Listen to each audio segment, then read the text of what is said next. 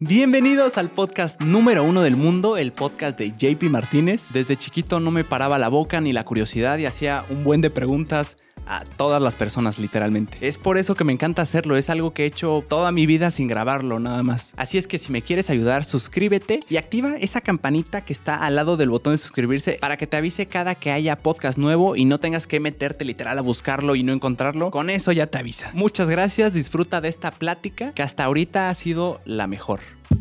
Que corra mi JP.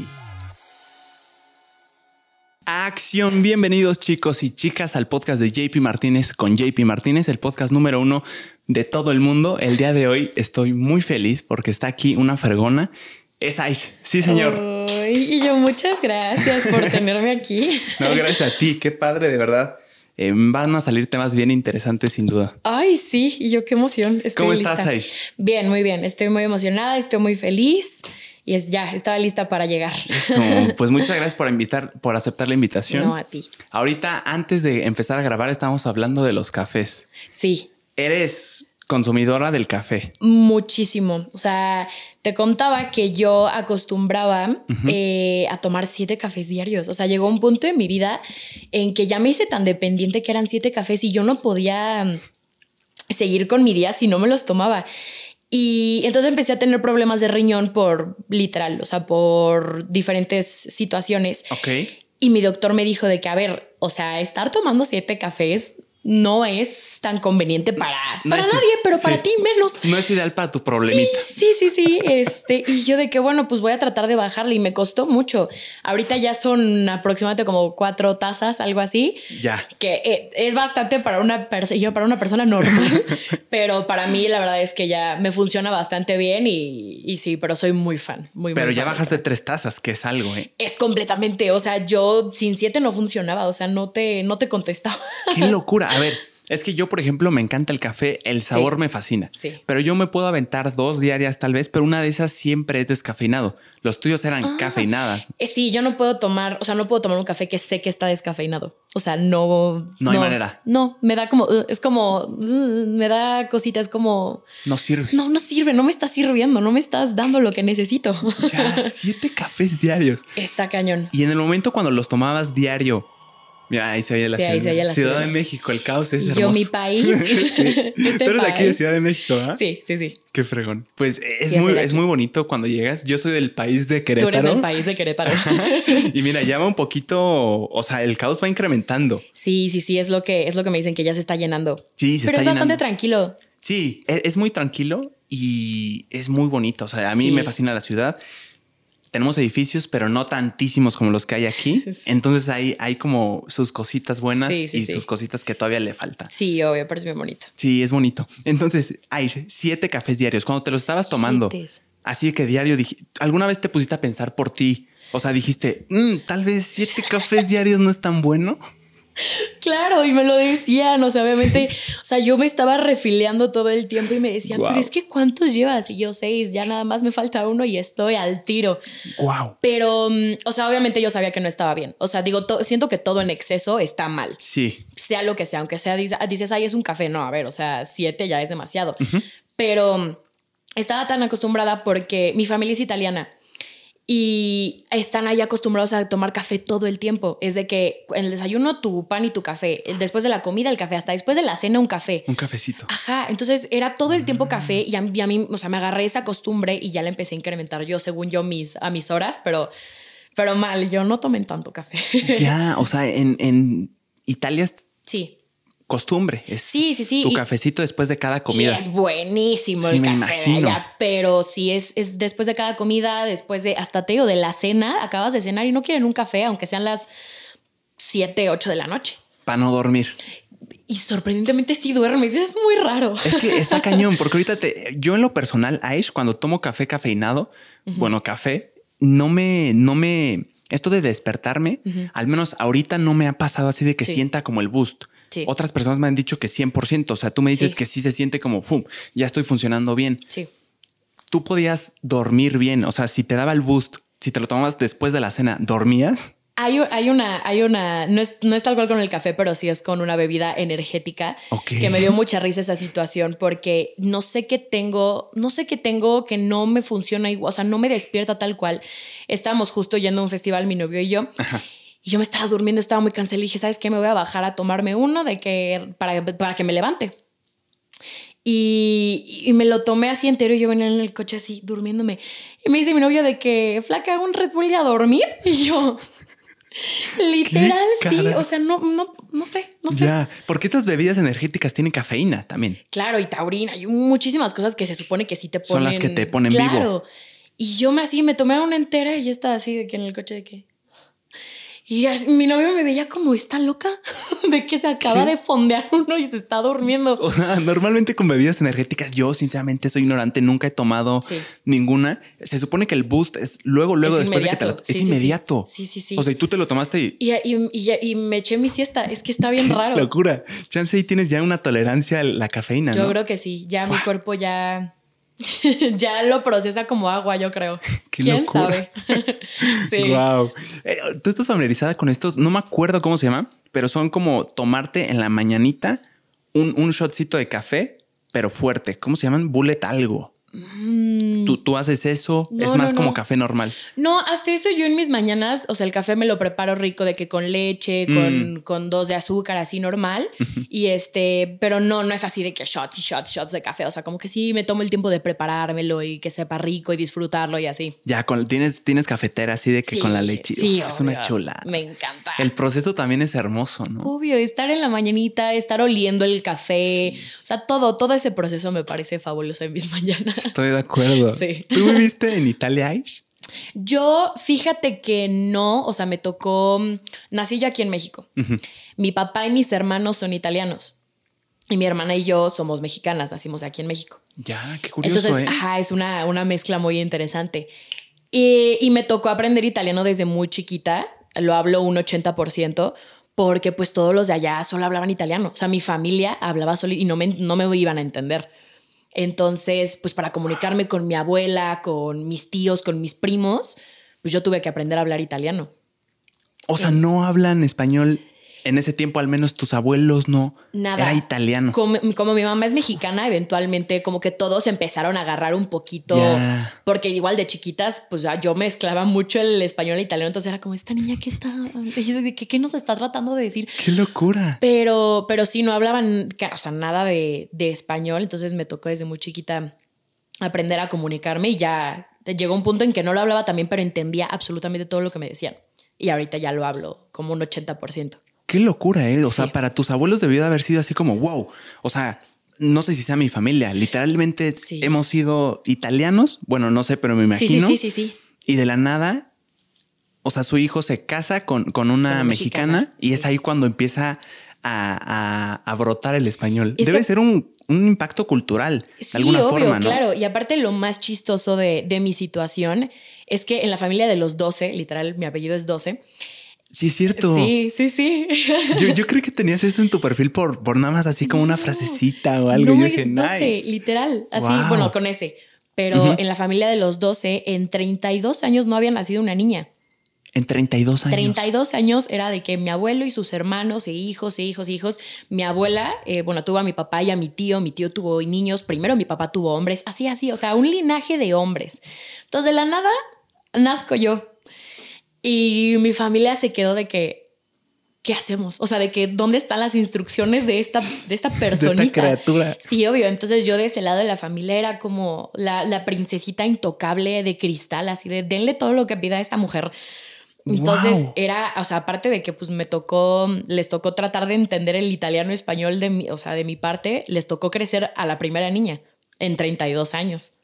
Qué locura. Sí. O sea, eras, eras algo exótico en la familia. Sí, sí, sí, sí, sí, era, sí. O sea, Aich, me estás diciendo que, o sea, si, si en tu familia te vas 32 años para arriba, no encuentras a ninguna No- mujer. No encuentras a ninguna mujer.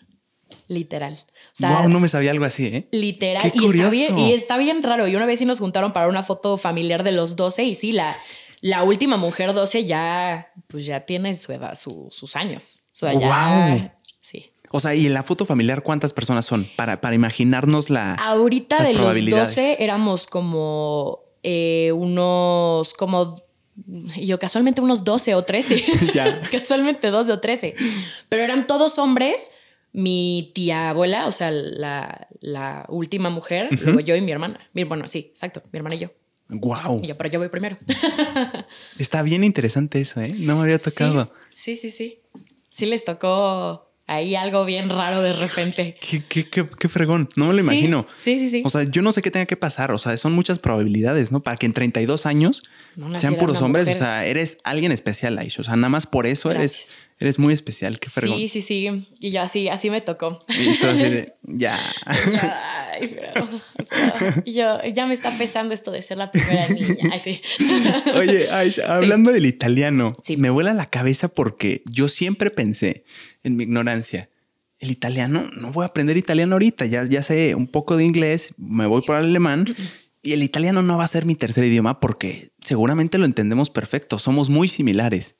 Un día tengo la oportunidad de ir a Italia, me encuentro con una amiga allá que es italiana, a- o sea, hablábamos por inglés, entonces yo no tenía noción de si me Sí. entendía o no. Sí, sí, sí. Un día vamos con sus amigos, estamos todos ahí jangueando y eh, yo dije, pues, ¿qué problema va a ser si de por sí puede que no entienda dos o tres palabras? No, hombre, Aisha, em- empiezo a hablar, ellos medio me entendían y entendían la idea principal, ellos me hablaban a mí y yo no entendía absolutamente nada. Sí. No sé si soy yo, pero tú cómo lo viste, ¿entiendes? O sea, cuando no sabías italiano, ¿entendías cosas, la idea principal? Yo estaba muy chiquita cuando no lograba entender muchas cosas, Mm. entonces, pero sí entendía más o menos el contexto, entonces empecé a agarrar como ciertas palabras y es que hablan muy rápido, o sea, hablan muy, muy rápido, Es entonces... Para mí era tratar de cachar. Y creo que también por eso se me quedó el hablar tan rápido. Ahorita creo que ya he sabido como moderar un poco que se me entiendan bien las cosas, pero de repente hablo de que una bala Hablas ya. Y, y sí, creo que puedes entender el contexto. O sea, siento que es un idioma precioso. A mí se me hace, digo, yo cuando lo hablo tengo, siento que tengo la, o sea, si alguien nativo me oye hablar, me dice, esta niña, Es italiana. pero tengo el acento un poco mezclado, ¿sabes? O sea, entre, Mm. eh, entre mi español y mi italiano, como que el acento no lo tengo al 100%, pero cuando digo a mi papá o a mis hermanos, digo, ay, qué bonito se oye, es un, es un idioma muy bonito. Y siento que si estás allá un tiempo, sí llegas a entender muchas cosas y empiezas a agarrarlo rápido. Fua. Sí. Es muy expresivo, ¿no? O sea, por eso esto del... Y yo por eso también hablo tuto, con las tuto. manos. Sí, o sea, y esto es una expresión Wow. realmente para todo y tenemos varias, o sea, son, hablas mucho como con las manos. Hay, hay frases que tú puedes decir con las manos, o sea, de que esto, o sea, cuando tú le haces a alguien esto es, no me importa. En serio. O sea, si tú, si tú me estás hablando y yo de la nada es como, "Ew", es como, no me importa lo que me estás diciendo. O sea, y hay muchas cosas así, igual si te pegas como aquí en la costilla es como, o sea, está mal dicho en español, es hace hambre, pero es como tengo hambre o tenemos hambre, ya queremos comer. Entonces, Así nada más. Sí, si tú llegas con tu mamá de que mamá, oh, tengo hambre, y ya, ya es como, ajá. ¡Qué locura! Estamos aprendiendo un buen... Bueno, Sí. estoy aprendiendo muchas cosas nuevas. Sí, ¿eh? sí, sí, la neta sí es bien interesante. Eso está bien padre porque ahorita, ahorita se me vino a la mente, los italianos creo podrían ser, eh, por su característica de hablar mucho con el lenguaje corporal, deberían ser oradores tremendos. Sí, la verdad, sí, pues es que poetas y grandes escritores de muchos tiempos pues son italianos. O sea, Sí. todo es muy expresivo, todo es muy intenso, todo es muy...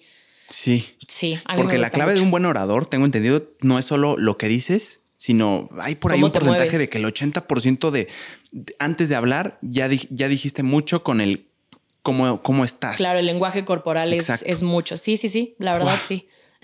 Qué locura. Italiano. Y ahorita ya sabes, 80% dices, o sea, ya lo 80 manejas bien. eh, Sí, o sea, digo, no sé si espero algún día llegar al 100% a decir yo super pistola, sé absolutamente hasta como mm, las palabras locales, o sabes que pues en Mm. México tenemos también muchísimas locales que El los- slang. El slang, exacto, que los Ya. extranjeros no entienden. Como que me gustaría también aprender esa parte, todavía no la sé al 100%, pero estaría increíble ya poder decir yo, yo le sé. Pasa mucho eso, Aish. O sea, por ejemplo, la otra vez estaba viendo justo un, un video que me dio mucha risa porque a mí me pasó de que decía, una chica decía, yo aprendiendo cinco años español para que cuando llegue a México no entienda nada porque todo es slang. Sí, ¿A ti te pasó allá eso? A veces, en- y es que aparte en la parte de donde yo soy, o sea, es eh, muy cerca de Venecia, se llama Udine, es en una parte del Friuli, donde también se habla friulano. Y el Hostia. friulano no tiene nada que ver con el italiano. Entonces, allá también es una mezcla que de repente me sacaban entre friulano y italiano. Y yo, o sea, yo sí, friulano no sé nada. Mi papá sí. Friuliano. Friulano, ajá. Nada más se habla en esa región. Eso es, es como un lenguaje de la región de. Friuli. Pero yo no, nunca aprendí, ¿no? O sea, y entonces, pues de repente ahí sí la mezcla está muy cañona, es del norte, una mezcla muy cañona entre el italiano y Friuli. Y, y sí está interesante, pero digamos, italiano básico sí. Ya. de que sí, Ese sí te lo sabes. Perfecto. Me lo imagino ahorita como una especie de español y en España, en Cataluña, el catalán, ¿no? O sea, como que Ándale. se habla ahí. ándale, es como un, no un dialecto tal cual, pero sí es como un idioma de esa parte de... De esa localidad, Italia. de esa región. Sí, es muy norte, pero sí. No, imagínate, o sea, de por sí ya tu familia es italiana, ok, Sí. pues voy a aprender italiano. Sí, y después, sí. oye, que aquí se habla freuliano. que, que aquí en nuestro, nuestro lugar, nuestro ranchito se habla esto. Y No, yo, hombre. no, ¿cómo creen? wow. sí. Qué interesante. Italia es una cultura, a mi perspectiva, hermosa. Sí, la verdad. muy cálida. Yo cuando fui a Europa tuve la oportunidad, Aish, de, de todos los países lo que más extrañaba era la calidez de la gente y la comida. Totalmente. Y cuando llegué a Italia, fue lo más cercano que encontré. Sí. Yo. O sea, estuve en- estuvimos en Alemania, Francia. eh, o sea, esto no es para presumir, esto es para poner No, no, contexto. no, no, no. Y qué, y qué padre que lo hayas vivido. Sí, estuvo, estuvo muy, muy fregón. Francia, Alemania, eh, estuvimos Bosnia, por ahí. Mm. Y Cuando llegamos a Italia, o sea, yo, yo andaba así como, de, ya me quiero regresar, la gente aquí Sí. no es como allá, Sí. en México. En Italia sí encontré como esa calidez, como la, la familia. Es que justo creo que algo que Italia y México tienen mucho en común y yo lo he visto es, es justo la familia. O sea, como que es muy común allá irte a casa de la nonna, de tu abuela, a Mm. comer, a cenar, es todos en familia, la mesa siempre es grande, siempre, o sea, como que es algo que encontré mucho en común aquí en México. De parte de la familia de mi mamá también, ya pues los domingos, ¿no? De que pues vas, de que al mercado así a comprar comida y llegas a comer a casa de tu abuela. O sea, eso sí tienen mucho en común, creo que el italiano y el mexicano. O sea, entonces sí es lo más cercano que podemos encontrar, porque en sí el, siento que el europeo es más frío. Sí. O sea, me toca mucho con mi papá que no sé, le habla a la, o sea, le habla a mis amigos, o le habla a la gente y de, o sea, de verdad mis amigos me decían, tu papá me detesta, o sea, tu papá me odia y yo, porque me dice, no, es que, sea, sentí que me odió, le dije, no, Es que pero me él dijo es, pendejo. Y wow. es que me dijo que no sirvo para nada. yo, Pero yo creo que es de allá de Italia. la costumbre. No, pero sí, o sea, él habla en un tono muy fuerte muy seco y muy frío, pero no es en un. Aquí estamos muy acostumbrados como a la hospita y al. Ay, sí, yo, ay, ¿cómo estás? Y oye, y mucho gusto, no. Sí. O sea, ya es de muy. Son, son directos, ¿no? Son muy directos. Aquí siento que le damos muchas vueltas a las cosas Sin duda. y allá es. Si no es, no. Y no, y, y así son las cosas. Y creo que tiene sus partes buenas, ¿eh? sí, obvio. El no darle vueltas a las cosas. Muchas Uf, cosas. Yo sí soy de esos que le dan ya menos, pero sí le dan muchas vueltas a las cosas. Obvio, y es obvio. como, güey, en, un- en una cosa hubieras podido Hasta resumir. para cosas más sencillas como el salir, el salir a un plan. En vez de decir, no voy a salir hoy, muchas gracias, estamos de que, oye, pero ¿a qué hora es? Oye, pero pues ¿quiénes van? "Mm, pues déjame checo, no, mm, te aviso en un rato. No me dejaron. Sí, al final terminas diciendo que no cuando pudiste haber dicho, Sí.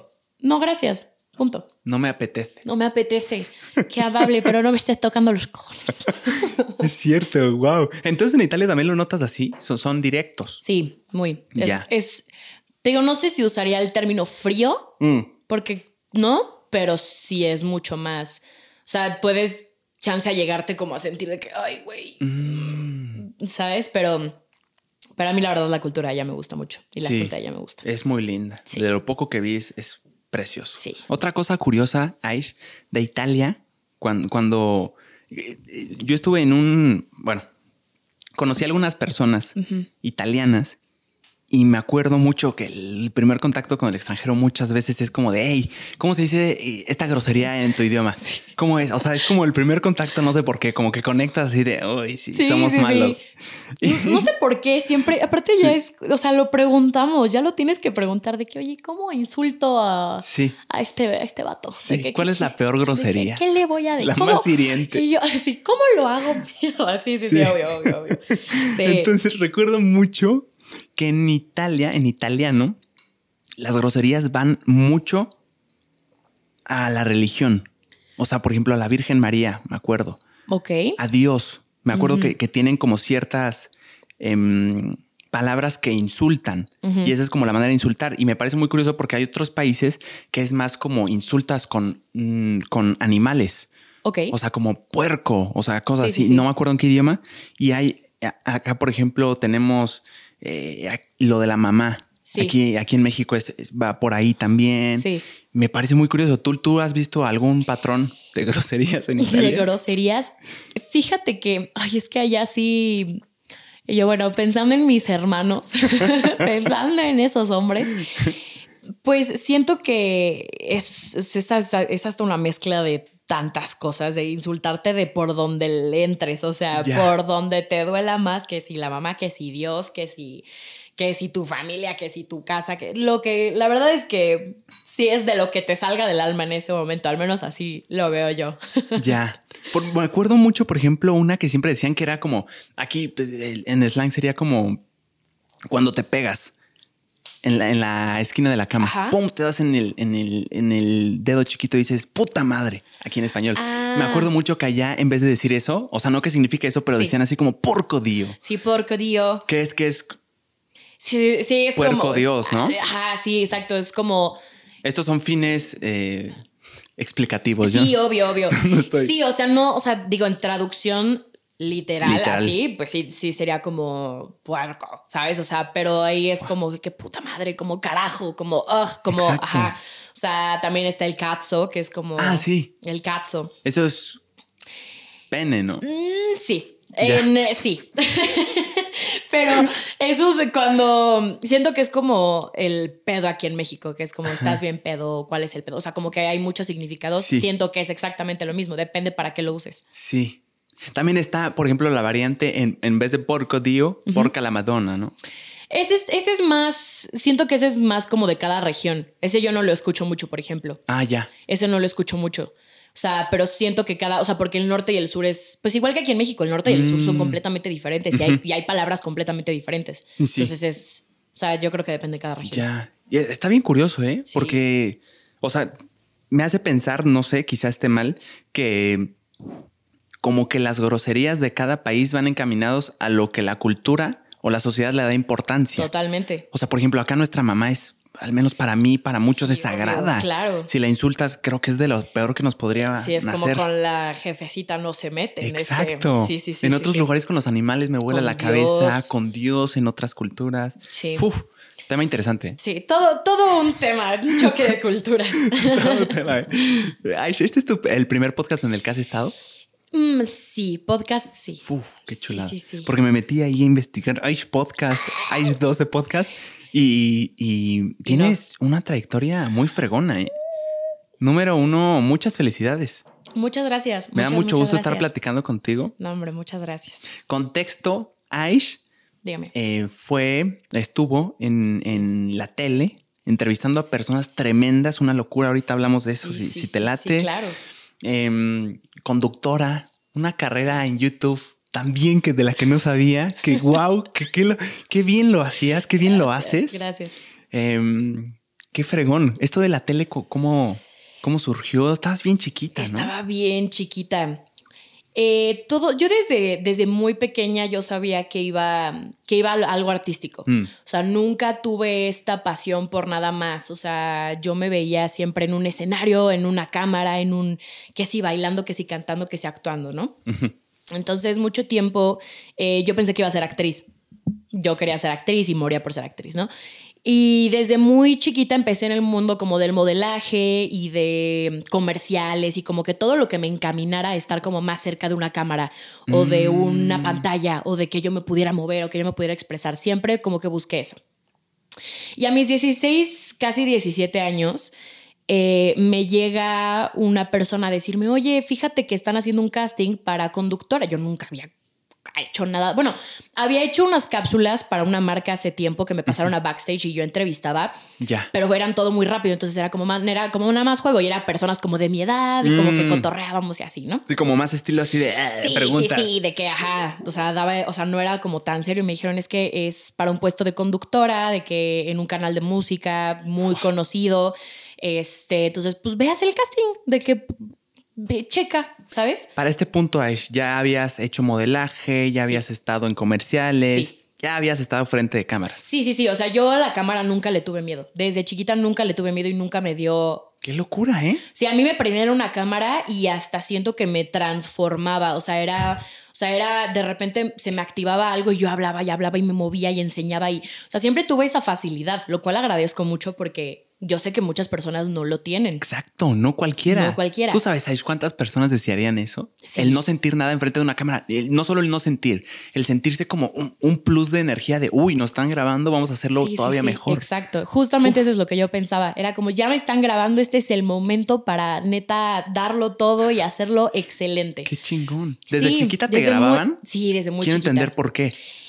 Pues de chiquita mi mamá, eh, pues como su primera hija, pues, ah, porque mis hermanos son hermanastros, ¿no? Entonces yo fui la primera hija de mi mamá. Ya. Entonces obviamente tenía ya su camarita y este, y me grababa todo el tiempo. Hay, hay, millones de videos míos donde yo le cuento historias, donde mi mamá me grababa y yo me sentaba y le contaba Hansel y Gretel y el patito feo y le contaba historias a mi mamá horas así, horas. Frente a la cámara. horas hablándole a la cámara. y este, y sí. Wow desde muy chiquita me gustó, entonces voy a hacer este casting, me presento y yo pues me ponen así, me ponen en un foro enorme así lleno de luces de cámaras que eran el triple de mi tamaño. Y yo, bueno, pues a ver, y me decían de que, a ver, pues tienes que presentar de que a estos artistas y nos tienes que decir tu canción favorita y por qué. Y yo, puta, ok. Y era un cue de 3, 2, 1 y vas. Ese era el casting. Ese era el casting. Y, y, pues obviamente te estaban como visoreando desde pues los, o sea, como el centro de control, ¿no? O sea, yo no veía a nadie, nadie estaba conmigo, yo estaba solita. Y ya pues me dicen, me pasan, me pasan en la pantalla los artistas que tenía que presentar y me pongo a improvisar. Era el momento de, bueno, pues bienvenidos, no sé, como, como si yo ya tuviera un programa. Bueno, bienvenidos, eh, la la la, estos son la, la nos presentan estas canciones, va a estar increíble, no se lo pierdan. Este, y hablando de canciones, mi canción favorita. O sea, yo empecé a improvisar así, hablar y hablar y hablar, hablar lo que habías hecho desde chiquitita. Sí, Cuando Hansel y Gretel. Cuando Hansel y Gretel y yo, mi mamá de verdad ya era. O sea, ya se, ya se sabía todas las historias porque yo llegaba y grábame, yo te las cuento, mamá. Oye, ¿y si las, contabas bien? O sea, tu mamá te cuenta de que, y sí te las sabías. o tú le metías de tu cosecha. Yo he visto estos tapes y yo, morra mentirosa, eso no pasaba. yo, no es cierto. Le metías ahí de tu pluma. Empezaba muy bien y yo de la nada, claro, y pues el patito feo después pues se fue a Alaska y conoció a osos polares y luego tuvieron una familia. wow. Pero yo muy convencida de lo que le decía a mi mamá y yo, sí. ¿De qué prueba lo contrario? Sí, mamá, así es. y este... Y entonces ya pues eh, hago mi casting, termino y este y voy saliendo ya de las, o sea, literal al final nada más uno de producción me dijo, ah, pues muchas gracias, pues te avisamos cualquier cosa, ¿no? Yo de que, bueno, pues ya, se hizo lo que se pudo. ¿Qué sentiste? O sea, pensabas que...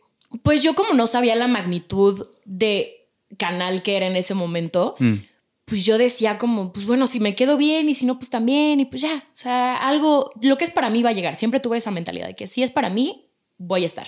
¿Tú sentiste que lo hiciste bien? Yo sentí que, lo sí me van a hablar. Sí, obviamente tenía un léxico diferente y tenía muchas muletillas, usaba mucho el o sea, o sea, o sea, ya sabes, o sea, tenía muchas cosas que corregir, que con el tiempo la conducción me enseñó. Wow, te las quitó. Me las quitó por completo. Y, y entonces voy saliendo de, de, de, o sea, de ese foro, ya estoy saliendo y llega atrás de mí alguien y me dice, oye, ¿crees que puedas ir a la oficina de, de Memo del Bosque, del productor? O sea, productor, productor y super jefe de ese canal. ¿Crees que puedas ir? Y yo, sí, sí, sí, sí. Y me regreso y ahí estaba eh, otro como su mano derecha y así, hablaron conmigo y me dijeron, mira, pues vimos tu casting y este, y si te quieres quedar, te quedas ahorita. O sea, tú, me dijo, ahorita tú puedes firmar y te quedas. Y yo así, de que, ah, ok, eh, sí, no, o sea, yo tenía 16 años, no, no, venía mi mamá, o sea, yo estaba de que... 16 años. 16 años. Y yo dije, bueno, eh, sí, pero necesito a mi mamá, o sea, necesito, pues había, era un papel a firmar, yo no iba a vender mi alma tan fácil. Dije, bueno, denme chance y ya hicimos otra... Otra junta me acompañó mi mamá, le explicaron a mi mamá todo. Mi mamá estuvo todo el tiempo todo el tiempo viéndome, siempre al pendiente de mí, siempre al pendiente de mis grabaciones, de mis llamados, siempre. ¿Le daba miedo a tu mamá? Un poco. Sí, un poco porque obviamente no es un medio fácil, no es un medio completamente honesto y no es un medio donde siempre quieran lo mejor para ti. Mm. Entonces, y mi mamá ya lo sabía, ella también de chiquita pues hizo mucho modelaje, hizo mucha ah, tele, o sea, ella ya, ella ya lo, ajá. Entonces, pues ya firmamos y fue como, bueno, pues empiezas la siguiente semana y ya date de alta para que te podamos empezar a pagar y la, la, la, la. la. O sea, fue un cambio. Y yo en la escuela, o sea, yo estaba todavía en la, estaba pasando a prepa. No. Estaba pasando a prepa y yo así de, ok, o sea, mi vida está a punto de, aparte yo vivía muy lejos, entonces era llegar de la escuela, mi mamá ya me estaba esperando a- de que abajo del camión con mi comida y mi ropa, y era comer en el coche y llegar a los foros, literal, peinado, maquillaje, pum, ponte a grabar. y Qué era, locura. Sí, y eran programas en vivo de una hora y cacho, dos horas, todo completamente en vivo. Mientras tus amigos estaban en la natación, estaban haciendo su Mm, proyecto mientras, de biología. Mientras, exacto, mis amigos. ¡Qué Y, y- y la verdad es que me tocaron muy buenos compañeros, muy buenos compañeros que entendían que yo estaba chambeando. Entonces, de repente eh, me decían de que, oye, Aish, este, tenemos este trabajo, acuérdate, y tu parte. Y me acuerdo que sí tenía una amiga que me decía, oye, si quieres que te ayude con tu parte, me dices. Y yo así de que, Ah. no, se los agradezco mucho porque nunca fueron como esos, ya sabes, esos mala onda que de que no, pues es que no entregó, ya la sacamos. O sea, como que siempre estuvieron muy al pendiente de mí, de que, oye, necesitas algo, de que te ayudamos. O sea, ellos tipazos, sí, ¿eh? no, la verdad sí, o sea, y me hicieron la vida mucho más fácil en la escuela, muchísimo más, porque si no yo no sé qué hubiera hecho. No, seguro te lo ganaste, Aish. O sea, si, no les hubieras caído bien, yo creo que no te hubieran, No, te lo hubieran no. hecho imposible, así de. mm, Es que yo si no me hubiera caído bien también me lo haría imposible. yo, yo lo haría imposible. Sí, Pero claro. sí, entonces empiezo a los 16 años a hacer programas en vivo a- y cada vez me metían a más cosas. De la nada me mandan a... Yo hacía las entrevistas junto con mis demás compañeros ahí en el foro. Entonces era como más tranquilo porque pues te imponías, uno hacía preguntas, tú como que analizabas, hacías otra pregunta, era más tranquilo. Y de la nada cum- cumplo 17 y me mandan a mi primera entrevista sola, pero me mandan con, no sé si ubicas a Halsey. Es una cantante. Es una cantante Claro. estadounidense. A mí, me Tremenda. a mí me encantaba porque la escuché en una canción con Justin Bieber y dije, me Yo encanta también. su voz. Te iba a La decir, de- pero dije, no, la estoy confundiendo con Sí. Hailey, no es No, Hailey. no, no. La de The Feeling de Justin Bieber, ahí sale Hailey. ¿Cómo va la de The este, Feeling? Halsey. Halsey. Ah, la de. Es que. I got this feeling. No, no. No, Ya no sé. "And I'm in love with the feeling, trying to find with you. Ya. Pero bueno, Creo que sí, Halsey, Halsey tremenda tiene artista. muy, tiene muy buenas rolas y me dicen, va a ser tu primera entrevista sola y te la vas a echar en inglés. No, Y yo, 17 años. Ok, let's go. Sí, y yo, ok, let's go. 17 años. Yo, gracias a Dios, hablo muy bien inglés. Desde chiquita mi escuela fue bilingüe siempre y me gustaba mucho ver películas en inglés. Entonces yo sabía muy bien inglés, pero me dijeron, ¿te vas a ir sola? O sea, literal, ya no vas a tener a tus demás compañeros y te vas a ir a entrevistarla a su hotel en inglés. Y yo, ok, bueno, eh, está bien, vamos, lo vamos a hacer, lo vamos a hacer bien. Y yo estaba, pero que me sudaba hasta lo insudable. O sea, yo estaba, o sea, yo llegando hacia el hotel, yo afuerita de que no lo, o sea, porque aparte yo veía más canales saliendo. O sea, yo era de las casi últimas, porque tuve entrevistas todo el día a esa mujer. Ya, contexto es como de estas entrevistas, no sé cómo se les diga, tengo entendido que es como da Halsey un día de que, ok, este es día de prensa, no sé cómo, Sí, cómo vaya, y sí. muchos canales, o sea, no Justo. solo ibas tú, Exacto. no te estaba esperando de, uy, uy, uy, me entrevista Aish. Justo, exacto. Muchísimos Era canales. yo veía a muchísimos canales salir de, era como un saloncito ahí en el hotel. Y yo veía a muchísimas de que conductoras y conductores saliendo y saliendo y saliendo. Y dije, bueno, pues ahí es que ahí me toca. Y en ese momento como que también me puse a pensar de que, a ver, esta, esta mujer, hermosa, diosa, inalcanzable, porque está preciosa, esta mujer ya ha tenido tantas entrevistas hoy y creo que le van a preguntar exactamente lo mismo. Entonces, a mí me gusta mucho como que hacer que la persona me, o sea, como que sea una plática y no tanto de, y tu disco por 500 mil veces. Aparte también como que te pones a pensar como los fans de esta mujer saben hasta cuándo va al baño. Sí. O sea, los fans saben todo de ella. O sea, para que yo saque las mismas preguntas, no, voy a platicar con ella. Y me meten a la entrevista y yo estaba así temblando de que yo tenía así mi microfonito de... Temblando estabas. Yo es que, o sea, y tenía de que, o sea, y tenía, no iba completamente sola, iba, iba mi producción y, me, y un buen amigo mío iba atrás y me decía de que, tranquila, tú puedes. Dije, es que si se me olvida el... in-". Y yo, sí, one, two, three, like, like, how are you today? Sí, sí, no, dije, a ver, pues ya tranquila. Y O entonces... sea, estabas como, o sea, Pues camine, camine. Sí, estaba, primero eran dos sillas, entonces yo estaba primero, antes de que llegara yo daba vueltas, vueltas, vueltas por la silla, dije, para que me relaje y así. Para conocer el ambiente. Sí, entonces de la nada entra su manager, nos dice, ya viene. Y yo, ay, y yo ya nos podemos ir. yo ya me quiero ir. Me siento y entra así, mujer preciosa, impon, pero muy linda. O sea, mm. me tocó la gran experiencia de que mi primera entrevista era divina la mujer, o sea, de, o sea me trató súper lindo, me dijo de que me encanta tu outfit, no sé qué, qué padre, ¿cuántos años tienes? Y yo, no, 17, no, ¿cómo mm. crees? Así, o sea, como que hasta antes de la entrevista empezamos a cotorrear un poco y, y me relajé por completo, dije, no, estoy listísima. Y fue una gran entrevista. Hoy la recuerdo como una muy bonita entrevista porque ella se relajó mucho conmigo, porque yo estaba muy, estaba muy chiquita y me veía chiquita, entonces como que me contaba cosas como muy de amiguis, como muy de, ay no, y te cuento y te platico. Te platico. Ajá, entonces pues obviamente en ese momento pues yo estaba, o sea, yo estaba fascinada, dije, esto está saliendo muy bien y, y, ella está cómoda y yo estoy cómoda y efectivamente cuando regresé semanas después al foro de mi trabajo me dijeron, increíble, o sea, esta nos, o sea, no hubo, gracias. Qué tremenda. gracias. Wow. Sí, nos dijeron, no hubo ni una queja, todo perfecto, felicidades de que esa fue tu primera entrevista. O sea, sola y en inglés. Y yo... 17 años además. 17 años. Si le quieres agregar dificultad. 17 años. Muchas felicidades. Gracias. Sinceramente no, no creo que cualquiera lo haría. Gracias. Probablemente yo a mis 17 años no me hubiera animado. Qué locura. Gracias, gracias. Es cierto que los artistas tienen como esta aura especial que se siente Alguna vez eh, oía una anécdota de una persona que dice que estaba en un restaurante y entró un artista y sin voltear como que sentía que había algo. O sea, que como que llegó alguien. Yo soy muy creyente de, todas las energías y de, absolutamente todo lo que tú me digas, yo te creo. O sea, porque he visto y he escuchado y he sentido tantas cosas a lo largo de mi vida que te creo.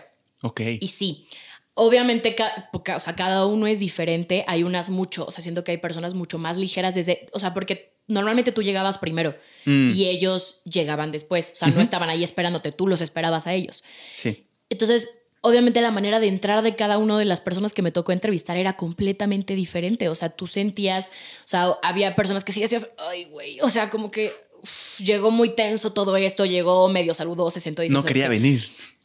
Probablemente. Como, que cada, obviamente te llaman mucho la atención porque son personas que por algo están ahí. O sea, por algo son artistas, por algo están, o sea, tienen algo diferente a los demás, pero cada uno sí se percibe completamente diferente. Yo soy una persona muy sensible a todo lo que pasa a mi alrededor. Entonces me, es muy mm. fácil para mí captar como un poquito, o sea, para mí es muy fácil leer a la persona de, no tal cual lo que está pasándole en su vida ni nada, pero dices, ok, voy a irme más relajada, voy a, chance hasta mi tono de hablar es diferente, chance hablo un poquito más bajito, chance me emociona un poco más.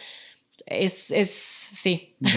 ¿Cuánto tiempo tenías? En esa entrevista en particular con para preguntarle a Halsey. Te daban, te decían, o sea, tienes de que 20 minutos contados y tuvo y si yo voltaba hacia la cámara atrás de mí me estaban contando, me decían de que cinco, cinco de que tienes cinco minutos. Es me que decían, eso es una locura. Me decían tres, tienes tres minutos. Entonces yo ya cuando me decían de que tienes dos minutos yo ya empezaba a cerrar, pero era muy era todo muy rápido y es más no sé si eran 20 o 15, o sea era muy poco. Me imagino agarras unas tablas impresionantes, ¿eh? La conducción me enseñó a hablar, literal. O sea, yo no sabía que hablaba tan mal hasta que empecé a conducir. De verdad. De plano. O sea, justo en mi O sea, le estás escupiendo la cara a la, a la Aish que contaba Hansel y Gretel, que lo hacía tan bien, seguro. Sí, y yo, sí.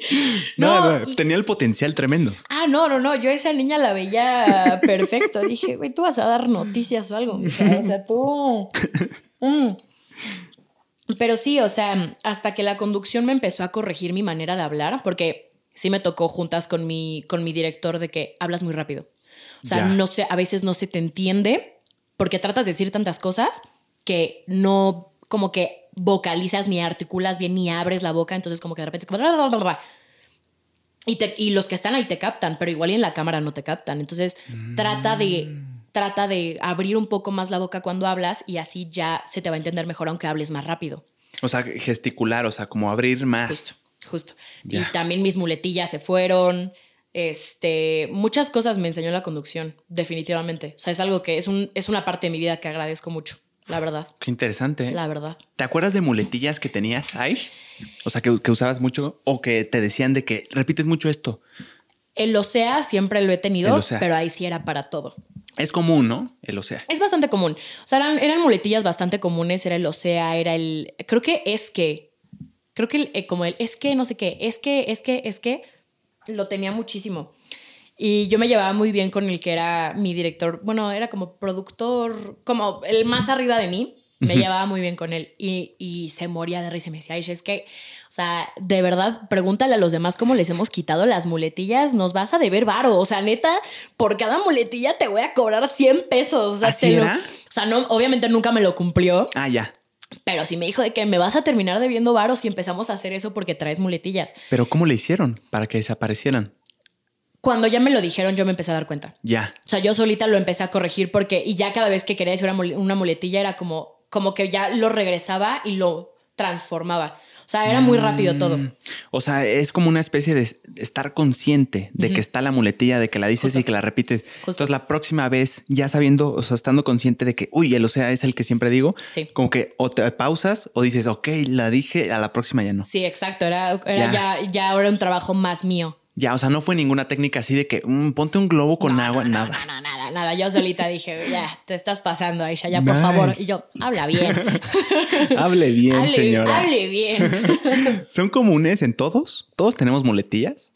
Sí, sí, Sí, la, mayoría sí. O sea, y no te das cuenta porque tú hablas, o sea, porque estás acostumbrado a hablar como muy casual con la gente. Mm, Y digo, en la conducción no se trata de que lo formalices mucho, pero sí te empiezas a dar cuenta en el momento que ves la entrevista, en el momento que... Hasta cuando estás nervioso es mucho más las muletillas. Eso es cierto, ¿eh? Mucho más. Sí, o sea, sí es cierto. las muletillas salen mucho más.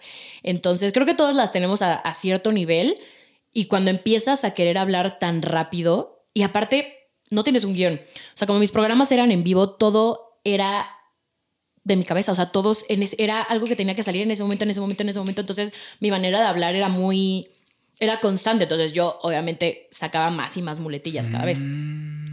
Y ya me las quité solita, o sea, me empecé a dar cuenta yo solita. Ya.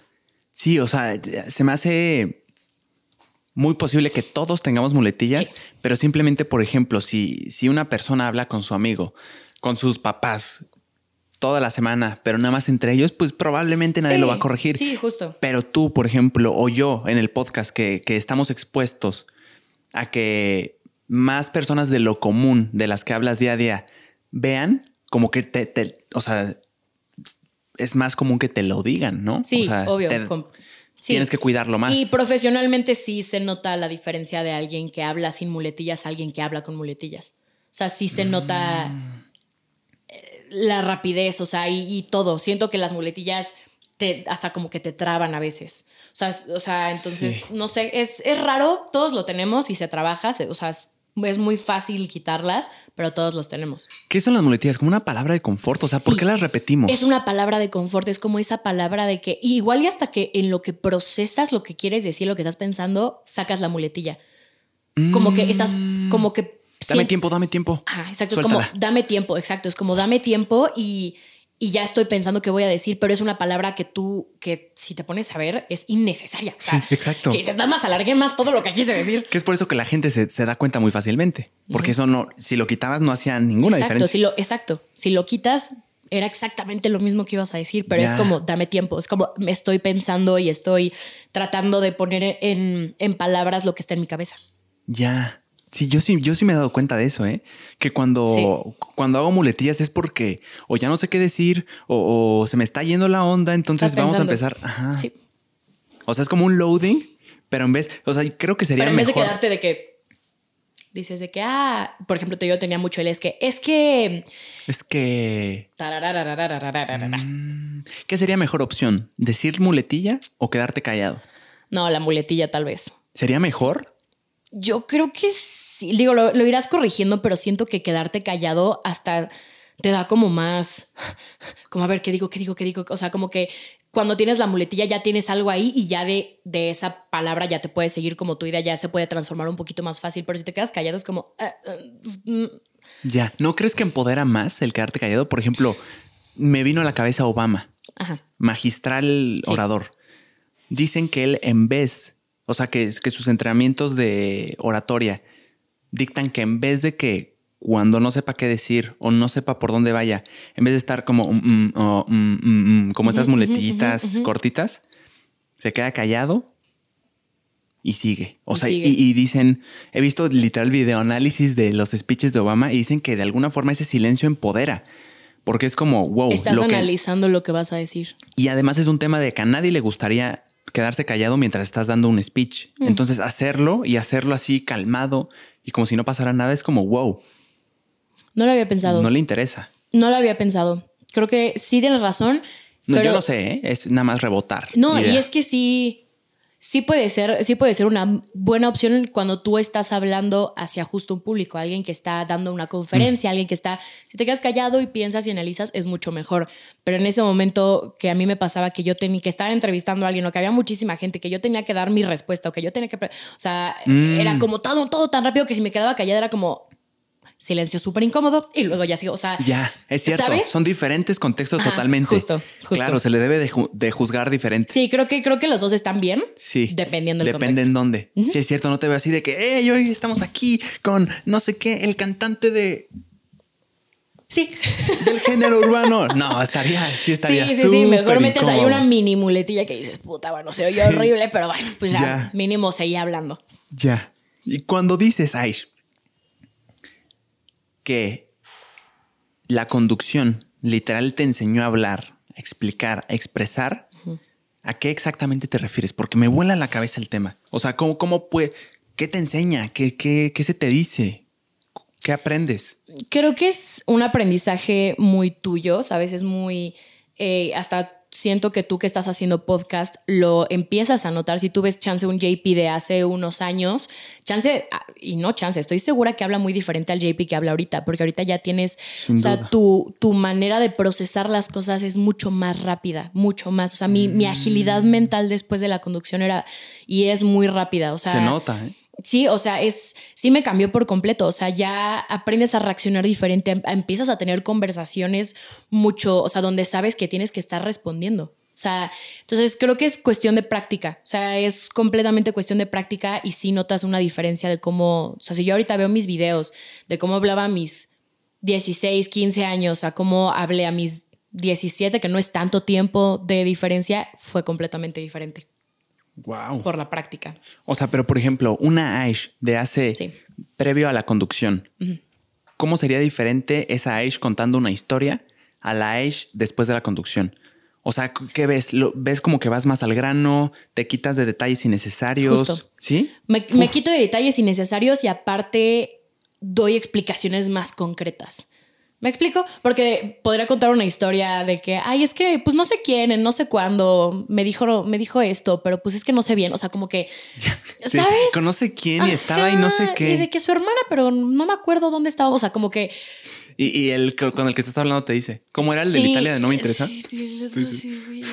Y él- es más de que, güey, ya no te entendí nada. Entonces, como que también me enseñó mucho como sacar como los de una historia de algo que yo quería contar, como las partes claves e importantes, que ni siquiera lo hago de que pensando de que voy a contar. O sea, mi mente ya es de que el otro día fui a este lugar con esta persona y me dijo esto. Yo, o sea, como que ya, Ya, me, la historia progresa. me enseñó a hacer cosas más concretas y que se entendieran mejor a quien me escuchara. Es que hasta me emociona el tema porque yo también lo he notado. Sí, es sí, cierto. sí, claro, sí, obvio. Por ejemplo, yo varias veces eh, eh, con el formato de podcast se presta como eh, yo siendo el host como pues ti- tienes las mismas experiencias y de alguna forma repites cosas en cada episodio. Sí. De, de- en este y luego tal vez en tres episodios después como que dijiste lo mismo, Total. pero yo me he dado cuenta que cada vez que repito la una anécdota, la historia, la explicación, la hago como más concreta y hasta yo en mi parecer, no sé si algunos piensen eso, más entretenida. Sí. O sea, como wow, o sea, me acuerdo que esta me tomó dos minutos y como que la reacción de la persona fue como ok, como que entendí más o Sí. menos.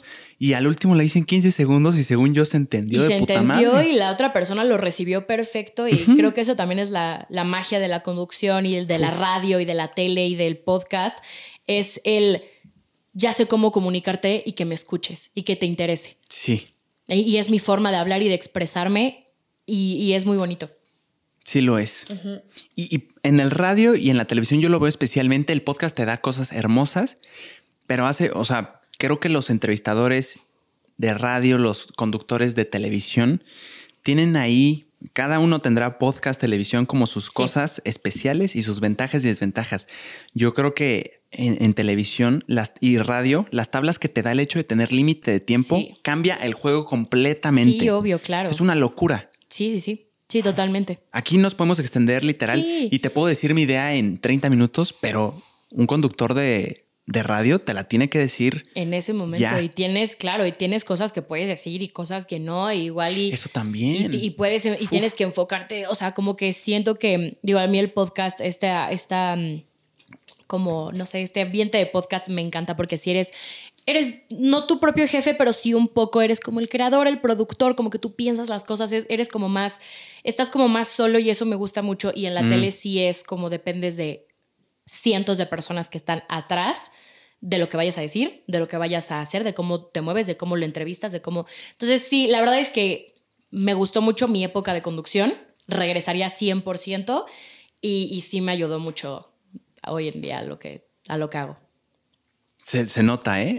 Estaba viendo un video donde contabas tu experiencia, creo que alguna experiencia paranormal en una casa. Que ahorita vamos a eso, qué locura. Sí te lo digo, Aish, la manera en la que contabas la historia a mí me pareció muy entretenida, muy concreta y me daban ganas de oír. Gracias. Cosa que sinceramente no todos tenemos. Claro. ¿Esto es producto de, la conducción? Sí. ¿Totalmente? Sí sí. sí, Creo que de las dos, de que me gusta mucho hablar y me gusta mucho lo que hago y obviamente todas las tablas que me dejó la conducción, definitivamente.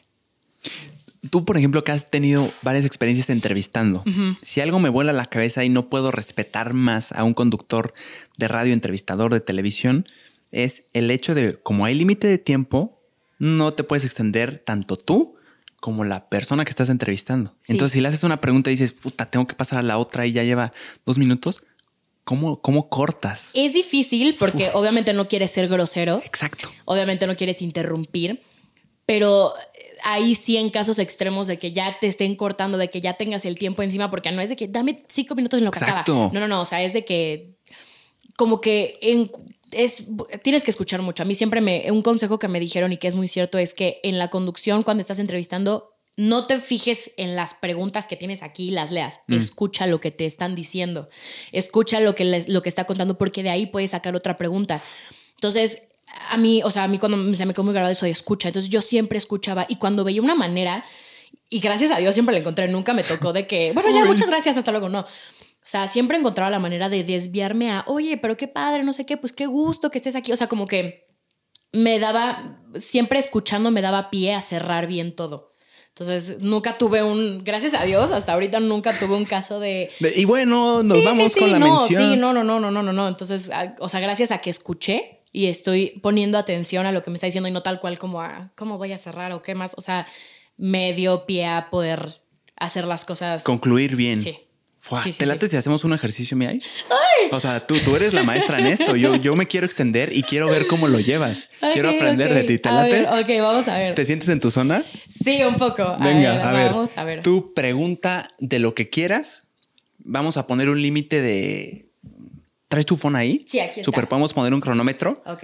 De que cuánto es normal, Aish, en una entrevista. Pues te digo que. en una más rápida, o sea, súper rápida.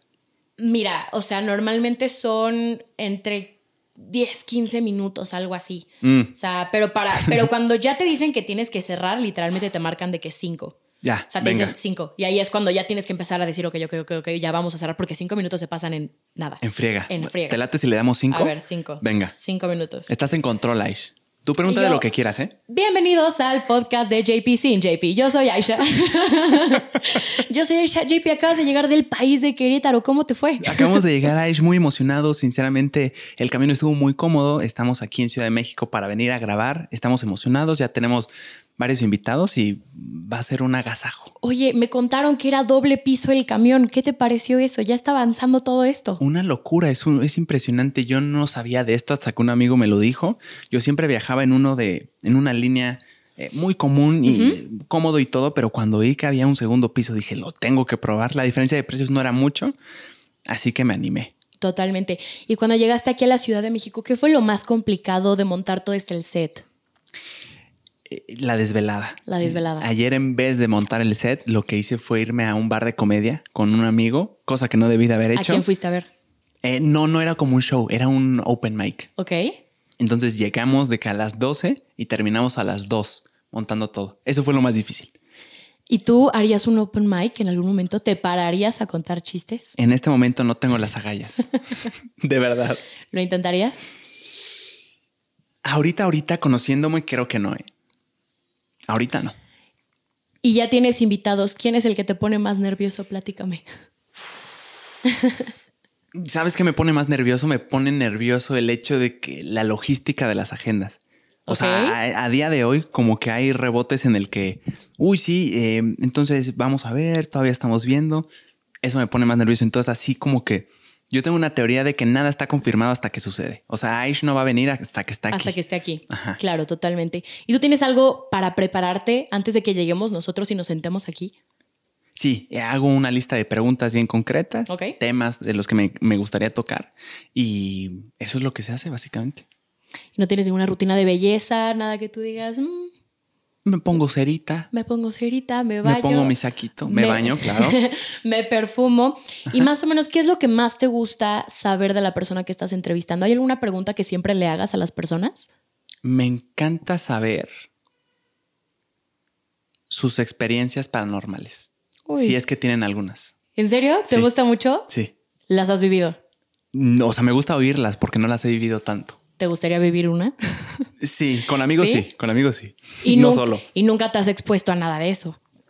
Eh, adrede no. Adrede no. Ajá, o sea, a propósito de, uy, vamos a hacer esto para ver qué sucede, no. O sea, nunca te has puesto a decir, vamos a jugar la Ouija entre todos. Nunca. Jamás. No lo haría, creo, ¿eh? Es que sí, es, es- es- son temas delicados, ¿no sí, crees? está duro. Son temas completamente delicados. Y, por ejemplo, cuando te cuentan las experiencias paranormales, ¿eres creyente de lo que te estoy diciendo? Si tú me dices algo, yo no voy a dudar. O sea, no de que lo voy a creer a ciegas, pero ¿por qué me estarías mintiendo? Pero igual y si te miento. Eh, Pues te, te preguntaría así de, wow, ¿en serio esto pasó? Pero en tus creencias, en lo que tú creas, Mm, está la posibilidad de que sí. Sí, sí, sí. Ok. O sea, sí, sí, sí, sí puedes decir, ok, sí se puede mover algo, sí puedo ver algo, sí puedo sentir a las personas. Sí, 100%. 100%. por completo. Oye, JP, pues qué gusto, qué bueno que estás aquí en Ciudad de México. Vamos a contar muchas historias paranormales, así que sigan con nosotros. Muchas gracias, Aish, por la oportunidad. No, hombre, gracias a ti. Y yo, bienvenidos a mi ex podcast. Guau, y hasta Aish. eso nos sobró, nos sobró un minutito. ¡Guau! Nos sobró un minutito. Aquí la tienen, Aish, maestra de maestras. Y yo Guau, ando ¿eh? medio oxidada, hace mucho no, lo hacía, pero me gustó. Lo hiciste muy bien, ¿eh? Gracias. Guau, Y por ejemplo, si yo me hubiera extendido en la última pregunta así de, esta era para cerrar, tienes 30 segundos, Aish, y me hubiera extendido de que, ah, sí, sí, sí, yo siempre sigo. encuentras, siempre encuentras la manera de, de, De cerrar. De cerrar, siempre, siempre, Siempre. siempre, hay una manera. O sea, y más, o sea, una persona que siento que también lo analizas desde que ya estás entrevistando a la persona. Si yo estoy entrevistando a alguien y digo, habla poco, perfecto, hago, hago preguntas muy concretas, em, trato de que... Ajá, trato de, de estar pensando en muchas porque normalmente son muy cortas los tiempos de respuesta. Pero si desde el inicio veo que la persona está hablando mucho, es como, ok, voy a calcular mejor mi tiempo. Es todo, y yo todo cuestión de práctica. Todo, Todo en la mente. en la cabeza. Oye, qué bien lo hiciste, ¿eh? De Gracias. verdad. No, se nota ya el Y ando- expertise. Ando, ando, medio oxidada, pero en esas, en esas voy. ¿No tienes podcast, Aish? ¿No te gustaría Me incursionar? encantaría, porque me encanta hablar. Ya sé. No, y no solo te encanta hablar, lo haces muy bien. Gracias. Lo, lo, lo, lo pensaré porque sí me gusta mucho el, el formato y todo, y sí, sí me gusta. Fua, lo harías muy bien, creo, ¿eh? Y yo, esperen lo próximo. claro que sí.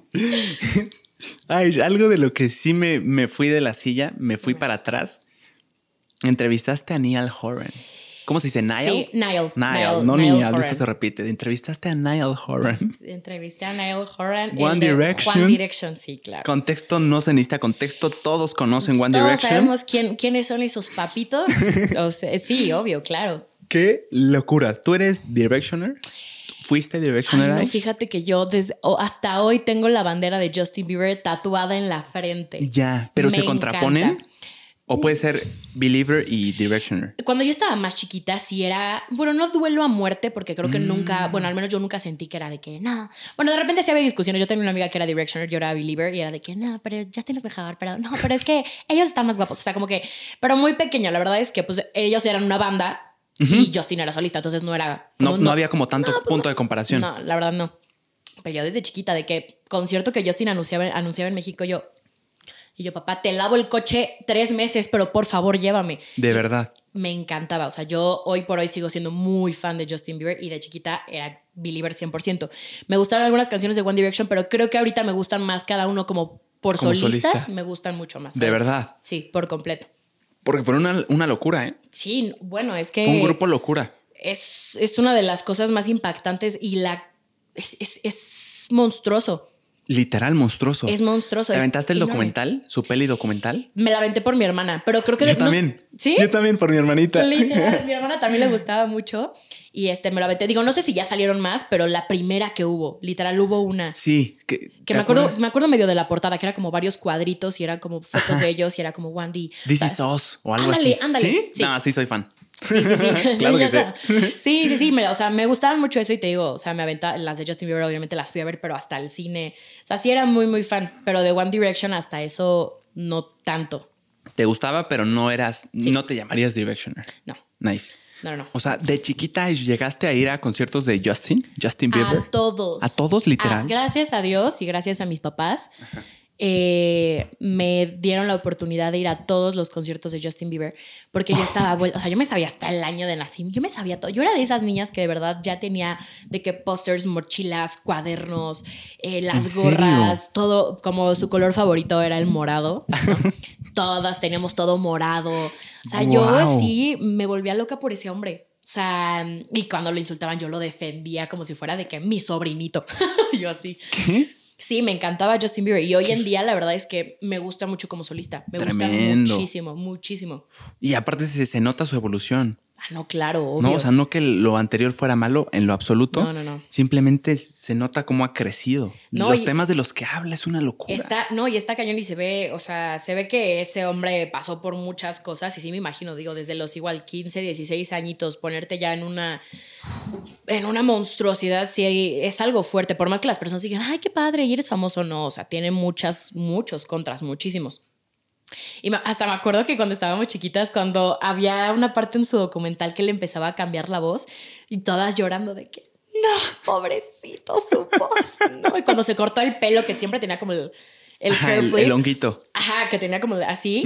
Cuando se lo corta, me acuerdo que fue el estallido de no, ¿cómo el pelo? ¿Qué está sucediendo? Yo llorando, yo, ¿cómo? Llorando cortan el-?" literal. Yo estaba Wow. vuelta loca por ese hombre, vuelta loca. Ahorita me gusta mucho, mucho, y sus rolas me encantan. Sí. Pero es así, yo estaba vuelta loca. ¿Es compositor él también? Me parece, no sé, ¿sabes? Eso sí Creo ya no lo sí, sé. ¿no? sé, creo que, creo que sí escribe. Según yo sí Debe escribe. Porque ah, escuchaste Alone, claro. Estoy Sí, hablando con sí, una sí, sí. mega fan. Sí, sí, sí. Qué tremenda canción. ¿no? Wow, es que siento que sí tiene mucho, o sea, muchas de sus letras sí siento que están escritas por él. O sea, tal vez. Exacto, como No que lo- reflejan. No lo he investigado mucho, pero a mí me encanta. A mí algo que me puede gustar mucho de una canción es la letra. La letra a mí me encanta. O sea, puede ser, puede ser igual una canción que tú digas como, ah, no la, no la pondría o no sé, y, pero si la letra me gusta o me llama la atención, digo, me gusta la canción. Eso está interesante. Sí, ¿eh? yo, yo no soy así. Fíjate, pero me hace más sentido ser así. O sea, que te llame Claro. la atención más la letra. Yo creo que me voy más por la melodía, ¿eh? Por la melodía. Por el ritmo. Sí, claro, y es que aparte es más fácil que te guste algo que te, que te Claro. mueva que igual estás poniendo atención a la letra y dices, me gusta, no me gusta, me hace sentido, no, ok, sí. O sea, es raro. Pero es que es de acuerdo a la persona, porque te iba a decir, mi argumento iba a ser, me gustan más las canciones de buen ritmo sin ponerle tanta atención a la letra por lo que me hace sentir. Pero ese argumento funciona totalmente para ti. O sea, a mí me gusta más la letra por lo que me hace sentir. Claro, claro, claro. Y a ti el ritmo por lo que te haces. Sí, claro, es. Qué locura, ¿eh? Sí, cada, cada quien es un mundo. Está, o sea, mientras más personas conoces y más perspectivas ves y dices, cada quien es un mundo completamente diferente, hasta en una misma situación. ¿Qué compositores Sí. te encantan? Bueno, o sea, Ay. ¿Cantantes? cantantes que sepas que sus, o sea, por letras, que te encante por las letras. Hay una banda que se llama The 1975. Ok. que amo sus letras, amo, amo sus letras y amo. Hay una canción que se llama Somebody Else que yo al inicio de este año eh, estaba, yo lo, lo hablaremos, pero estaba muy, muy mal. O sea, yo horrible. Breakdown. A niveles muy feos. Y mm, eh, eh, es- escuché en TikTok, me apareció. Me encantaba la letra ya de por sí y el ritmito me encanta. Escúchala, está muy buena. Es súper popular, seguro. Sí, creo que es- no sé qué tanto, porque no he escuchado muchas personas que les guste esa banda. Hay muy pocas personas que me han dicho de que, ah, sí, obvio, súper ubico esta. Es como rock, especie de Green no, Day. no, no, no, no. Es como un. Es como más tranquilita, es como más. Mm. No sé cómo explicar, no sé cómo, cuál, en qué género lo metería, pero es, es muy buena banda, sus rolas están increíbles. Y en TikTok me apareció este video de el inicio de esa canción y que era todo un público y que el público empezaba a cantar esa canción y se oía y como la melodía es tan tranquila y tan linda, no sé, o sea, como que dije, güey, esto me da esperanzas para vivir, qué hermoso. Pero sí, soy más de letras y por eso tipo el nuevo, o sea, el último álbum de Justin Bieber me gustó mucho por porque aparte me tocó en mi época como enamorada, entonces yo de que claro. If it's not you, it's not anyone. Guau. sí. Qué locura, ¿eh? La manera en la que la música. Esto, esto es un cliché, pero por algo es cliché. Cómo la música conecta con la gente. Sí. ¿A ti te ha sacado como de, de espacios oscuros? Porque lo he Total. oído mucho y, y analizándome a mí, no ha habido como una... O sea, me han sacado otras cosas, pero la música en sí no me acuerdo mucho. ¿A ti sí te... ¿Te ha sacado de lugares oscuros? Me ha sacado porque soy una persona que me gusta mucho disfrutar de tener mis audífonos, de estar escuchando música cuando arreglo mi cuarto, cuando estoy haciendo cosas. Entonces, yo sé, puedo hasta decir que mi estado de ánimo lo puede definir mucho la música que estoy escuchando, porque sé que cuando estoy bien pongo las canciones que sé que bailo, que canto y estoy bailando en mi sola, sola bailo y arreglo mis cosas y canto y brinco y doy vueltas y así. Y cuando sé que no estoy bien, automáticamente elijo otro tipo de canción. Entonces, como que depende mucho de, de mi humor. Y sí creo que hay algunas rolas que me han sacado, o sea, más que me he sentido identificada, que digo, o sea, como que Sí. hasta muchas letras te hacen, te hacen darte cuenta de muchas cosas. Es raro, pero sí. Está raro, ¿no? Es ¿Qué es lo que sucede, sí. Aish? Como que te da esperanza que saber sí. que una persona vivió o siente lo mismo que tú. Yo creo que sí. O sea, yo creo que ¿Va es el ahí? no sentirte como solo. O sea, como no sentirte de que, a ver, es que lo que me está pasando ya no tiene remedio y ya nadie ha salido de aquí. Cuando oyes chance en una canción o en un, en, sabes, en algo, escuchas la situación que estás pasando, dices, "Mm, tal vez, o sea, digo, esto es muy humano, o sea, esto le pasa a más de una persona, entonces estoy, voy a estar bien, o sea, voy a, no estoy, no, es, no soy la única en esto. Y si, y si otras personas han sobrevivido a esto, yo también lo voy a hacer. Wow. Me acabas de volar la cabeza. O sea, el hecho de no ser el único Claro, que lo ha sentido y no solo eso, sino que lo ha superado, sí. o sea, te, te dice, güey, o sea, sí se puede. Sí, claro, sí, sí, sí, o sea, y por eso creo que también me gusta mucho la letra de las canciones, porque Ya. sí me he encontrado en muchas situaciones donde he escuchado y dicho es que sí me está pasando. El típico sí, Sí soy, soy, sí, sí sí, soy. yo sí soy, el ajá.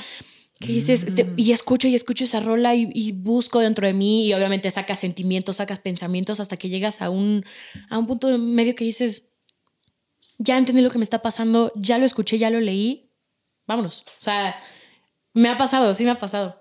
Es que lo que puede hacer la música es impresionante. Sí, Uf. sí, Sí, sí dicen que la música es poderosa por algo. ¿eh? totalmente. Estoy completamente de Ahorita, acuerdo. Aish, te declaraste fan de Justin Bieber. Me declaré fan de Justin Bieber, pero me Believer. tocó entrevistar a Niall Horan. Ah, es cierto. Sí. Y vamos a tocar justo eso. Sí, Pero si es que te late, me encantaría hacerte un test de qué tan believer eres. estoy preparada. ¿Estás lista? Yo casualmente ya sabía que me iban a preguntar eso, entonces tengo toda mi lista de. yo tengo toda mi lista de cosas. A ver, ok. A ver, venga. Estoy lista. Pregunta número uno, Aish.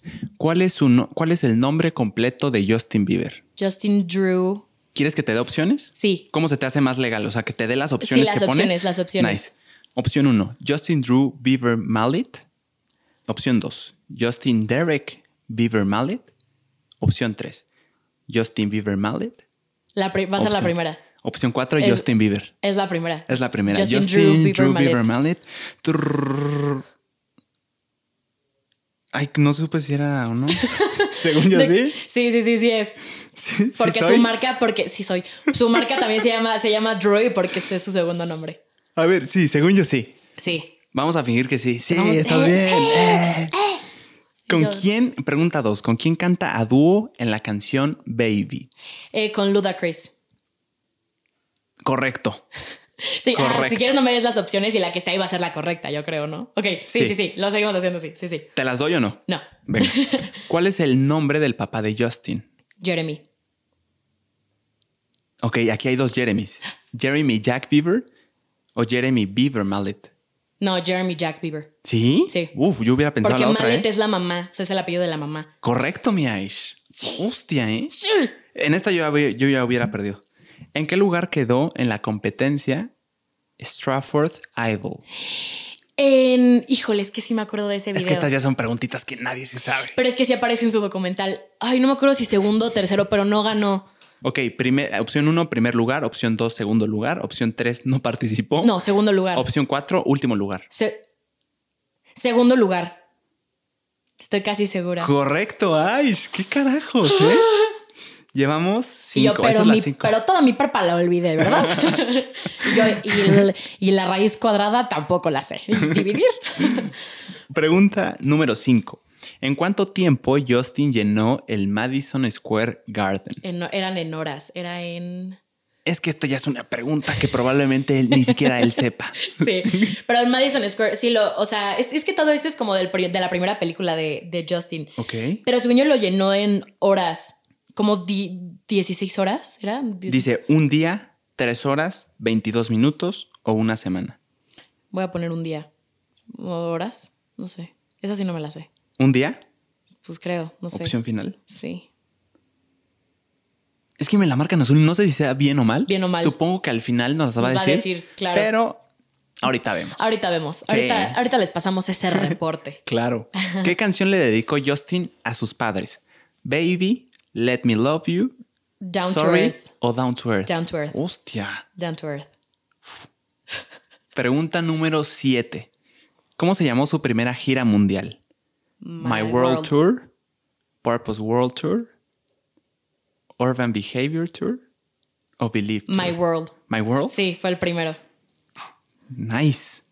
Creo que nos está engañando todo. El azul creo que es el, el creo que te las dice hasta el final. Sí, sí, sí, sí, sí. Pero ahorita Pero checamos. estoy, yo estoy segura de mis respuestas. Venga. Menos de lo de Madison Square Garden. ¿Con qué canción ganó el Grammy a la mejor grabación Dance? ¿Con Boyfriend? ¿Con Never, con Never Say Never? ¿Con Never Let You Go? ¿O con Where Are You Now? Ay. Mm, yo creo que la de. Es que esa sí no me la sé. No Sí, no, sé. esta ya, ya es una pregunta. La de Where Are You Now, tal vez. Venga. Y yo. No me asesinen. Ah, no ven, sé. sí, los resultados eran al final. Entonces vivimos engañados como las seis primeras preguntas. Mira lo que dice, literal. Lo voy a poner aquí. ¿Qué dice? Lo conseguiste. Soy Has esposa de Justin ser Bieber. una verdadera believer. Ay, hostia, quiero un beso de ese hombre de premio, gracias. Es un buen certificado, ¿eh? Sí, lo voy a imprimir. ¿Pero qué? No, no, no nos dijeron aquí. ¿Qué onda? ¿No? Nada más te dijeron si eres believer, confía en nosotros. Exactamente. Gran trabajo. Con eso estoy. Con- mira, Se lo mandamos por Twitter a Justin. tú muy bien, ¿eh, Aish? Gracias. Qué locura. Yo probablemente cuatro sí las hubiera. Sí, no las. Tú en dos dudaste, ¿no? Es que guardo, es que guardo información a veces muy interesante. Hay cosas que me acuerdo muy bien, hay cosas que no tengo idea, pero, pero al parecer la vida de Justin Bieber sí me la sé. Sí, es que cuando, cuando te clavas en algo que te fascina, Sí. o sea, no hay manera de que no. O sea, de que no te sepas todo. Oye, está Eso pasa mucho con los artistas, ¿no? Sí, sí, sí. O sea, yo, o sea, te digo, hay cosas que guardo en mi cabeza. Soy una persona que se acuerda de todo. De todo. Lo que, lo que me importa, ¿no? O sea, lo Sí. que sí le pongo atención y lo que realmente sí me importa hacer y recordar, me acuerdo de todo. Es un don y una maldición, la verdad. Por- ¿Por, por qué sería maldición? Acordarte de. porque sí de me ha cosas. pasado, por ejemplo, en mi, ya en, como en mi vida como más personal, no, no, no le diría rencor, pero sí de repente, no sé, me puedo acordar de lo que me hiciste o lo que me dijiste o, o sea, palabras hirientes para mí, aparte de que soy una persona altamente sensible, siempre se me van a quedar grabadas. Mm, Me explico. ya. O sea, cuando te digo que me acuerdo de todo, es de todo. Ya, ya, ya. O sea, va, va también tanto se puede ver como con datitos así que dices, wow, de que te lo saques en la mesa de sabían que en el norte de Italia de se fabrica no sí, sé qué. exacto. Pero también por el rencor. Pero también, exacto, en mi vida personal ha sido un dilema el me acuerdo de todo, entonces puede pasar mucho tiempo. Y no, lo- no es que lo reclame, pero, Mm, pero como que No lo olvidas. No, quedan cositas de que no sé si me hiciste algo que me, que me hizo daño Mm. o me dijiste algo muy como que me saltó, me voy a acordar. ya. Así soy muy. No lo había visto así, ¿eh? Tiene sentido. Sí. O sea, te puedes acordar del detallito que detonó Sí, sí, sí. que ya no te volviera a hablar. Totalmente. Nice. Sí. Ahora sí, Aish. Regresando A Niall a Horan. One Direction, Niall One Direction, Horan. Niall Horan. Yo cuando me dieron esta, mm, esta noticia, Lo entrevistaste. Habían, lo, lo entrevisté, ah, pero habían primero dos opciones. No me dieron tal cual a elegir, porque yo no elegí, pero me dijeron, tenemos a Louis Tomlinson Mm. y a Niall Horan.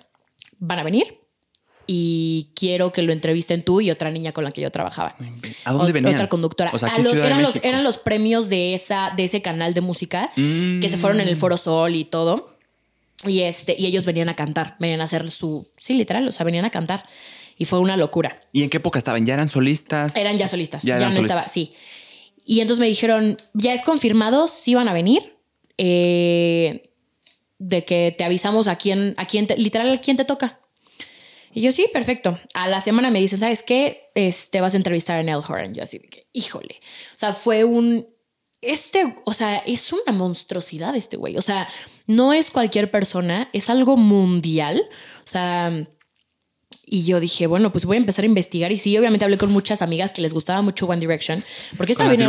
Sí, yo estaba bien nerviosa. y Les dije, a ver, pero ¿qué? O sea, ¿qué, qué, qué, qué, cómo, de dónde o por qué? ¿De qué este güey investiga? O sea, obviamente ellas ya sabían todo. Y cuando eran personajes tan grandes y personas tan tan, pues sí, tan importantes, te decían, mándanos, tenemos que mandar las preguntas a la disquera y que la disquera apruebe las preguntas y te diga, como que te dan el feedback de esta sí, esta no, esta sí, esta no, ¿no? Eh, O sea, eso me pasó muy pocas veces, pero sí, para él sí me las pidieron. Ah, o sea, de- con la intención de que, de que no fueran preguntas que como que incomodaran. Ajá, exacto, que no fueran como tan personales ni que fueran como, ajá, o sea, que no vayan como a incomodar al artista. Y no me acuerdo si fue, creo que fue alguien de mi producción me dijo, nada de One Direction, No, nada de One Direction. Me dijo, no, ¿es en serio? Me dijo, nada. O sea, de que creo que ya me habían regresado las preguntas y yo no había puesto ninguna pregunta tal cual de One Direction. Chance, alguna se relacionaba un poquito y así. Me dijeron de que aquí están tus preguntas, estas fueron las, las que aceptaron, ya vete creando las demás conforme vaya yendo a la entrevista, pero no One Direction. Ya. No le vas a preguntar nada. Y yo, ¿Por, por qué será Aish? Veamos el punto. Yo me podría imaginar que en su carrera de solista, lo último que quiere es que se le relacione sí. con un grupo que seguro le fascinó, pero que ya no es parte. O sea, ya, ya como que quiere que lo reconozcan por, por él mismo, ¿no? Yo creo que sí, yo creo que no, o sea, no tiene nada que ver de que se odien. que- Exacto, no creo que tengan, no creo que vaya por ahí, pero justamente creo que él viene como con la intención de que conozcas a Niall, no que le preguntes de algo que ya no es como presente en, en este momento. O sea, y es más por morbo y por chisme. Ya ni siquiera es como información que nos importe ahorita. Y además que información ya no hay de One Direction. Sí, o, o sea, sea, ya, ya se sabe todo. Todo, todo. Sí, entonces me dijeron de que no le, no, One Direction no le vas a preguntar. Y yo, ok, bueno, está bien, pues nos vamos por otra parte. Y si pensabas preguntarle de One Ah, como que igual y sacarle una, dos, tres por ahí. Como también pensaba mucho en las fans, pensaba mucho en las niñas que, porque dije, a ver, ¿qué es lo que les gustaría saber a ellas? ¿Sabes? O sea, y me pasó lo mismo que con Halsey. Dije, estas niñas saben hasta cuándo va al baño este hombre. Entonces, no le voy a preguntar de qué, "Ay, y tu disco y tu canción. O sea, no. Yo quería sacarle la plática. Qué presión, ¿eh? Y no, yo estaba, o sea, yo ese día, aparte ese día era el ensayo de los premios, o sea, yo venía del Foro Sol, de estar, eh, de que me habían arreglado, porque, se, o sea, creo que sí, ese día era el ensayo de que me estuvieran arreglando, de pruebas de maquillaje, de pruebas de pelo, de, de estar parada, porque yo, o sea, me paré en el Foro Sol a presentar también. Entonces, de estar parada, de estar viendo y la posición de la nada, Aisha, ya llegó tu camioneta y te vas ahorita a entrevistar. Y yo así de... "Ay, Ok. Y llego al mismo hotel en el que tre- entrevisté a Halsey, entonces ya ubicaba la- la- el cuartito donde hacían las entrevistas. Y me meto y ya está mi sillita, este, estaban mis preguntas. Y entonces yo estaba como, dije, Aisha, es tu oportunidad. Y dije, no quiero las preguntas. Literal, las dejé debajo, las dejé debajo de la silla. Dije, me la voy a aventar así, porque si veo las preguntas me voy a poner más nerviosa. No voy a ver las preguntas. Dije, me estoy arriesgando mucho, sí. No sé cómo vaya a salir, pero me la voy a aventar. Claro. Y entonces entra y de verdad la persona más llena de luz, de, de wow, llenó todo el cuarto, literal lo alumbró súper. Como un aura. En, ajá, llegó, entró y saludó a todos en español, a toda la producción. Que ¿En español? En español de hola, ¿cómo estás? O sea, no así de, no, no tan, pero de que hola, ¿cómo estás? Hola, hola, hola, hola, no sé qué. Llegó conmigo, hola, ¿cómo estás? En español. Y yo, hola, muy bien, ¿y tú? Bien, bien, bien, como lo básico español. Y dije, ah, mira, hablas muy bien, no sé qué. Me dice, sí, un poquito, no sé qué. Y, este, y dije, qué maravilloso. Desde que entró dije, esto va a salir muy bien, esto va a salir muy bien, esto va a ser una gran entrevista, está súper alivianado, o sea, vamos a darle. Entonces me dan el conteo y la entrevista va a ser en inglés también. ¿Cómo que conteo? O sea, el conteo de 3, 2, 1. O sea, de que... O sea, era en vivo. Eh, no, era como cápsula grabada, pero pues mm. obviamente empezaba a correr tu tiempo. El cronómetro. Ya empezaba a correr tu tiempo. ¿20 minutitos tenías? Yo creo que con él tuve como 10. O sea, tú, era algo muy rápido. Entonces le, le pregunto, o sea, bueno, le, le empiezo a preguntar cosas y así. Y de la nada empezamos a platicar. Hasta él me empezó a preguntar cosas a mí y yo así, de que ya estábamos cotorreando, ya, o sea, se me fue el tiempo así. Y dije, voy a, quiero darle a las niñas, a las que, a las que les gusta mucho este niño, como algo que no sepan. ¿Y tú creerás que Niall Horan fue a Tepito en algún momento? No, en lo absoluto. Pues fue y me lo contó. O sea, fue, fue una plática tan a gusto y me empezó a chismear y me empezó a contar de no sabes dónde me metí, a dónde fui, me llevaron porque queremos ver locaciones y aquí no sé qué. O sea, me empezó a contar cosas que yo dije como, estas cosas no saben de, de Nile Horan. Claro. Y esto está increíble. O sea, porque entonces ahora las personas, las niñas que van a esta entrevista, van a escuchar algo diferente. Y eso es algo que a mí me gustaba mucho, que dijeran como, me gusta esta entrevista porque escuchamos, no escuchamos el típico de que, ay, ¿cuál fue la canción más difícil de escribir? No, o sea, ya de la nada, las, o sea, yo dije, en mi vida pensé que hablaría con Nile Horan de Tepito en mi vida. O sea, sí está surreal, ¿eh? ¿eh? sí parece un sueño, ¿no? Sí, parece de que es que el otro día soñé no, imagínate el próximo día así de, sí, fíjate que ayer no te pude contestar porque, bueno, estaba hablando con Neil Horan, me estaba contando algo de Tepito. Estábamos cotorreando y estábamos... es una locura. Es, una locura. Y entonces, pues ya me dan el conteo de que me quedaban dos minutos, empiezo a cerrar, yo, oye, neta, muchísimas gracias. Y el güey, te digo, hasta me preguntaba, empezamos a cotorrear muy chistoso. Y al momento que me despido y de que, oye, pues mucho gusto en conocerte, qué padre que estés aquí en México, este... Porque aparte afuera del hotel las niñas estaba, había estaba todo bloqueado, había, estaba lleno de niñas y se escuchaban los gritos adentro del hotel. su madre! Se escuchaban los gritos de las niñas. Les dije, no, es que este, todos aquí te adoran, no sé qué. Y súper buena onda me dijo de que, no, estoy muy feliz, este, y, creo que, no me acuerdo si ese mismo día o al día siguiente eran los premios, pero me dijo de que te veo después, ¿no? O sea, de que en los premios y yo, si quieres, si quieres, si quieres te veo al rato de que... Ahí, ahí me temblaron las ahí me temblaron las piernas. ¿En serio? ¿Literal? O sea, ahí fue cuando dije, o sea, cuando me dijo de que sí te va, o sea, como I see you around y yo, sí, sí, sí, no sé, yo ya estoy muy nerviosa, deja.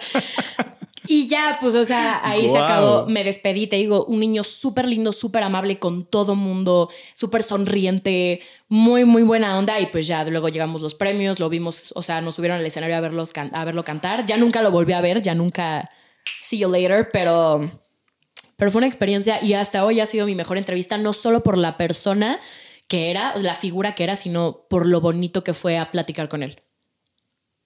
Wow. Es el que canta Slow Hands. Slow Hands. Qué buena rola. ¿eh? Sí, también la de This Town a mí me gusta mucho. Fua, pues qué orgullo, ¿eh? Muchas felicidades. Muchas gracias. No sé cuántas personas en, en México al menos tenían la oportunidad de entrevistar a persona semejante. Sí, sí, sí. Pero qué fregón. Sí, la sacaste. La saqué y, y, fue mejor de lo que yo esperaba. Mucho mejor de lo que yo esperaba. Y te digo, creo que también el 50% de la entrevista lo, no solamente lo haces tú, sino lo hace la mm, otra persona. Sí, claro. Y él fue tan abierto y habló tan bien conmigo y me preguntaba qué opinaba y yo opinaba y yo le preguntaba, oye, pero, o sea, era ya una plática, ya no era una entrevista, lo cual creo que también como artista quiero pensar que lo agradece de, güey, ya no me van a estar preguntando de mi álbum cinco veces, de cosas que ya, y te digo, las niñas ya lo saben. O sea, si yo en ese momento salía a preguntarle a cualquier niña, dime, de que cuál es la primera canción de su álbum y dónde La ¿Cuándo niña- sale? La niña ya se lo sabe. O sea, Sí. ya, ya la Directioner, la, bueno, no Directioner, ¿cómo se llaman los fans de Nile? Los Nilers, Los-. Horancers. los Horancers. Los Horancers. Pero los fans, los fans de, de Nile ya lo saben. Entonces, Mm. creo que también para él es mucho mejor como saber que, al- que una entrevista va a salir y va a contar algo chistoso y algo que chance no muchos sabían. Sí, o sea, que lo van a sacar de su, de lo, de lo cotidiano. Exacto. Pero entonces, si, si, si se sabe que la comunidad de fans ya saben absolutamente todo, porque hay personas que sí deciden irse por ese camino de preguntar mm, de alguna forma lo mismo en la entrevista, así de tu álbum, cuando sale, cuál fue tu canción favorita. ¿Crees que sea necesario? A veces sí, digo, si, si te. eh, depende mucho de lo que te digan desde arriba. Si te dicen, Ya. oye, VC viene a presentar el álbum. Mm, ah, bueno, pues hablemos. de- a mí me dijeron, vas a entrevistarlo. Y yo, bueno, tengo más libertad. Sí, creo Ya. que sí depende mucho de lo que te digan. O sea, si te dicen, es que sí viene a, sí viene a presentar su nueva canción, sí viene a presentar su nuevo video, sí viene a presentar, Mm. ya sabes que te tienes que ir a tocar el tema. Ya. Sí, creo que depende mucho. Pero si a mí, y yo, si a mí no me dijeron nada, yo, yo, Yo me doy. yo te digo, o sea, literal, las preguntas fue de que debajo de la silla y dije, Vámonos a me improvisar. voy a aventar. Sí, dije, me la voy a aventar, porque si estoy leyendo las preguntas, me voy a ver muy, muy mal. y dije, yo lo quiero, o sea, yo quiero verlo, yo quiero hablar con él, o sea, quiero aprovechar este momento porque. Porque es una, es algo, o sea, es Claro. algo. O sea, y no quiero estar de. Sí, de pregunta por pregunta de, ok, está ya. ¿Qué hubiera pasado si le hubieras preguntado algo de lo que no te dijeron? O sea, ¿qué sucede? Y yo nunca tomé ese riesgo, porque sí me, sí me pasó varias veces que me pidieron las preguntas para la disquera, pero yo supondría que igual y la cortarían, o sea, Mm, o la entrevista. Ajá, o sea, no, obviamente no saldría ni en la entrevista, pero igual y no sé si alguien en ese momento reaccionaría de no, no sé, la verdad, Ya. no me imagino que podría pasar porque la verdad es que siempre respeté lo que me decían a mí. O sea, Sí. si me decían es que esta persona no quiere hablar de sus exparejas o esta persona no quiere hablar de esta canción en específico de este álbum, yo no tocaba, yo decía, güey, ¿para qué, para qué incomodar? Sí, ¿para qué incomodar? Para- y dije, es tiempo perdido. Y además, ¿qué estás buscando? O sea, literal, Sí. Te va a afectar, me imagino, en el trabajo. O sea, sí, no, y, la- que sea- y no, o sea, a nadie le gusta que le estén preguntando cosas que no quiere que no contestar. quiere. Sí, cada quien tiene sus temitas sensibles, Obvio, ¿no? claro. O sea, hay personas que veo y que hasta sorprende la ahorita que decías de los ex, que pueden hablar de los ex lo que quieran y reírse y sacar. Sí. Pero hay personas que su- ese como, tema es no. nope. De que no lo voy a contestar y Sí. siguiente pregunta. Y pues, ¿para qué? Mejor, mejor nos divertimos y que me cuente de Tepito. Eh, Estoy de acuerdo, ¿eh? sí. Ahorita estaba viendo un video, Aish, muy fregón, muy entretenido, en el que contabas tu peor experiencia en una cita. Híjole, y fue hace mucho. Y fue hace mucho. ¡Qué locura de, de anécdota! A ver, Y no me podemos poner en contexto a, la gente. Si te sientes cómoda hablando, sí, ¿eh? justo ahorita Ay, hablando no, de, los ex. A mí, mis temas con mi ex son. Yo tengo una, tengo un tino. tengo un tino para las cosas. Esa ha sido hasta ahorita la peor experiencia que has tenido en una cita. En una, es que fíjate que de chiquita sí salía mucho como con mis amigos y de repente un niñito me invitaba Ajá. de que al café o al cine, oye, vamos a no sé qué. Ahorita, digo, Mm. desde hace ya un tiempo, como que ya no, o sea, salgo más con mis amigas, con mis amigos, como que ya no he ido tanto a citas, ya no, ya no soy muy de eso. Pero Mm. Ya. de chiquita sí me, sí me tocaron de que, pues sí, los típicos niñitos que te invitaban de que, oye, te invito, después de mi partido de fútbol, te invito a por un café o te invito de que al parque de mi casa. O sea, como que eran más citas de, de chiquitos. Y este, y cuando conté, o sea, se me hizo muy chistoso contar como esa primera cita, porque después me acuerdo que creo que llegó la ex, o sea, que estábamos comiendo y me dijo, "Ah, es que invité a más gente. Y yo de Yo no he "Ah". oído a peor tipo que ese. Lo describiste como, como el demonio encarnado. Es que te digo que yo estoy teniendo, ay, estoy ¡Qué teniendo unos locura! tinos y ajá, me dice, llegó, más personas, de que llega la ex y yo, puta. Y ya me acuerdo que después no lo volví a ver, o sea, me lo, me lo he encontrado ya de que en antros y así ya estamos más grandes, Ah, sí, obviamente. te lo has vuelto a encontrar. Sí, porque como que es de la misma, del mismo circulito, como de la misma zona por donde yo vivo. Entonces, Ya. como que sí me lo he encontrado de que en antro y así nos saludamos bien y todo, pero me da mucha risa cuando conté. Y me acuerdo que cuando conté esa experiencia, sí me mandó mensaje de que, oye, de que ya vi tu video y yo, y yo, pues es la verdad. Dije, yo no estoy hablando mal de ti. Si tú hiciste cosas malas y te hacen ver mal y yo lo, yo lo cuento, es tu problema. Si te queda la toalla, ponte. Literal. Entonces, Ahorita, literalmente, ahorita la gente está diciendo, ¿pero qué pasó? ¿Qué fue lo que sucedió? ¿De qué están hablando? ¿Te gustaría contar de que de mi, de, mi fue? peor cita. Sí. ¿Cuál fue tu, tu peor cita? ¿Cuál ha sido tu peor, cita? Aish? cita. Es que te digo que hace mucho no salgo tal cual en una cita. No, pero esa. Ah, ¿Te, te acuerdas? más o menos, estaba, estaba muy chiquita, pero digamos, el, o sea, mi peor cita en ese momento fue que el niño iba a pasar por mí, me dijo de que yo paso por ti, no sé qué. Y para entrar a mi casa había dos entradas, había una que era como más corta, pero había como una pluma donde no lo dejaban pasar. Mm.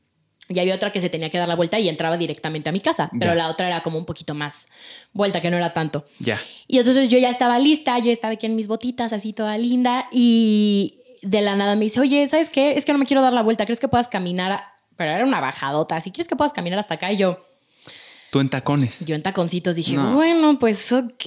Yo sin saber poner límites y decir que no, ok, sí, ahí voy. Te paso, ¿eh? Y voy caminando y así, y ya me meto al coche y ya en O sea, todo- sí lo hiciste. Sí, pues es que yo estaba, digo, yo, Claro. digo, hasta que fui a terapia entendí muchas cosas, pero... No, no, no, claro, no te estoy juzgando, solo. Sí, no, no, no. Wow. O sea, dije, bueno, pues ya, X. Y ya todo el camino, yo no puedo, yo no, yo no puedo con, con un hombre que esté hablando de él y de sus cosas y de, y, de lo- el dinero y lo material y que yo soy y yo tengo y no puedo. Ya. O sea, haz de cuenta que cuando yo hablaba con él, de que, ay, este, no, pues yo, no sé, el otro día fui a hacer esto y él, güey, casualmente yo ese día y se volvía de él. Entonces a mí me tocaba escuchar todo el tiempo y era como, si ya, ya, yo ya me contaste eso cinco veces, ya sé que eres fabuloso y que nadie te supera y que eres superior a todos, pero Ya. ya, cállate. O sea, era como, güey, yo o sea, no- usaba cualquier interacción como para, ah, ok, ya medio te oí, ahora para que se hiciera de él, pero como para crecer un poco, como que ese... Mm. Entonces yo ya, desde ahí dije, ya sé qué es lo que no me gusta en uno. Desde ahí dije, mm, mm, mm, ok. Ya. Entonces no me acuerdo bien cómo estuvo que llegamos a la plaza y nos fuimos a comer un lugar de pizzas. Y estábamos de que platicando y así, y como que medio, ah, dos, tres, yo ya me medio quería ir a mi casa y me dice, oye, pero pues invité a más gente. Y le dije, ah, perfecto, así puedo platicar con más personas. Y Pero primero fuiste a un lugar de hamburguesas. no me acuerdo ¿No? si era de pizzas o hamburguesas, es que no me acuerdo. Porque lo acabo de ver literal y ahí tuvo otra característica de tipazo. No me acuerdo. Cuentas tú que estaba, o sea, que, que te dijo, oye, ¿y a dónde vamos a comer? Y le dijiste, ah, pues a una, aquí estas hamburguesas están buenísimas, me fascina, de mi comida, de mis comidas favoritas.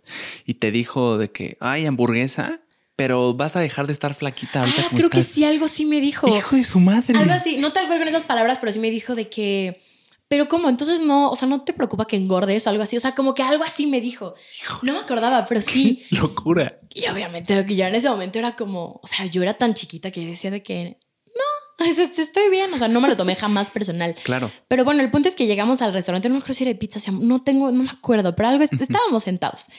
Y ya invitó a más gente y llegó la ex y fue todo un rollo, o sea, estábamos bien chiquitos y ya después... Llegó la ex. Ajá, con la gente, con el grupo de gente llegó la ex. Ah, o sea, entre sus amigos Entre, venía. exacto, venía la ex y llegó y se puso al lado de él y se pusieron a platicar. Y ya creo que luego, o sea, yo me fui de que solita después y ya ellos se quedaron de que juntos y ya. Wow. Pero estaba bien chiquita, sí tenía como, como 15 años, también era como de que... ay, ya, Sí, pero, o sea, en 16. ese tiempo evidentemente no te dabas cuenta No, de... para mí, me, o sea, me daba igual, era como... O sea, no, no me daba cuenta de las cosas como las red flags, ¿sabes? Mm, exacto. No me daba cuenta. Pero, pero de alguna forma sí te sentiste así como de qué raro. se me hizo ¿no? O como sea, un niño muy raro. O sea, dije como, ¿por qué hará Mm. esos comentarios? ¿Sabes? O sea, te digo, yo estaba como, todavía no entendía muchas cosas y era como, ¿por qué hará esos comentarios? Y realmente, o sea, como que me, me hizo analizar muchas cosas. Y esa fue como mi primera, mi primer acercamiento a un a una date, a un novio, a una, a ver las red flags, a ver qué me gustaba, a ver qué no. Y ya conforme fui creciendo, la verdad es que, híjole, te digo, este es mi- he tenido una racha bien interesante, bien interesante, pero, pero la verdad es que gracias a todas las... Y, y es que mira, yo soy una persona que siento mucho. Muy Soy una- sensible. soy una persona, literalmente es ya como un a thing, una persona paz, una persona altamente sensible, que es alguien que... ¿Así se les dice? Sí, sí, Persona sí. paz. wow. Persona paz es una persona altamente, Altamente sensible. sensible. Fu. Y e- y es, alguien que, aparte de que eh, vive mucho en su cabeza, o sea, su cabeza puede eh, hacer un mundo completo en cuestión de segundos, es una persona que sufre mucho de ansiedad. Mucho de ansiedad, mucho de, de estar percibiendo lo que está pasando a su alrededor.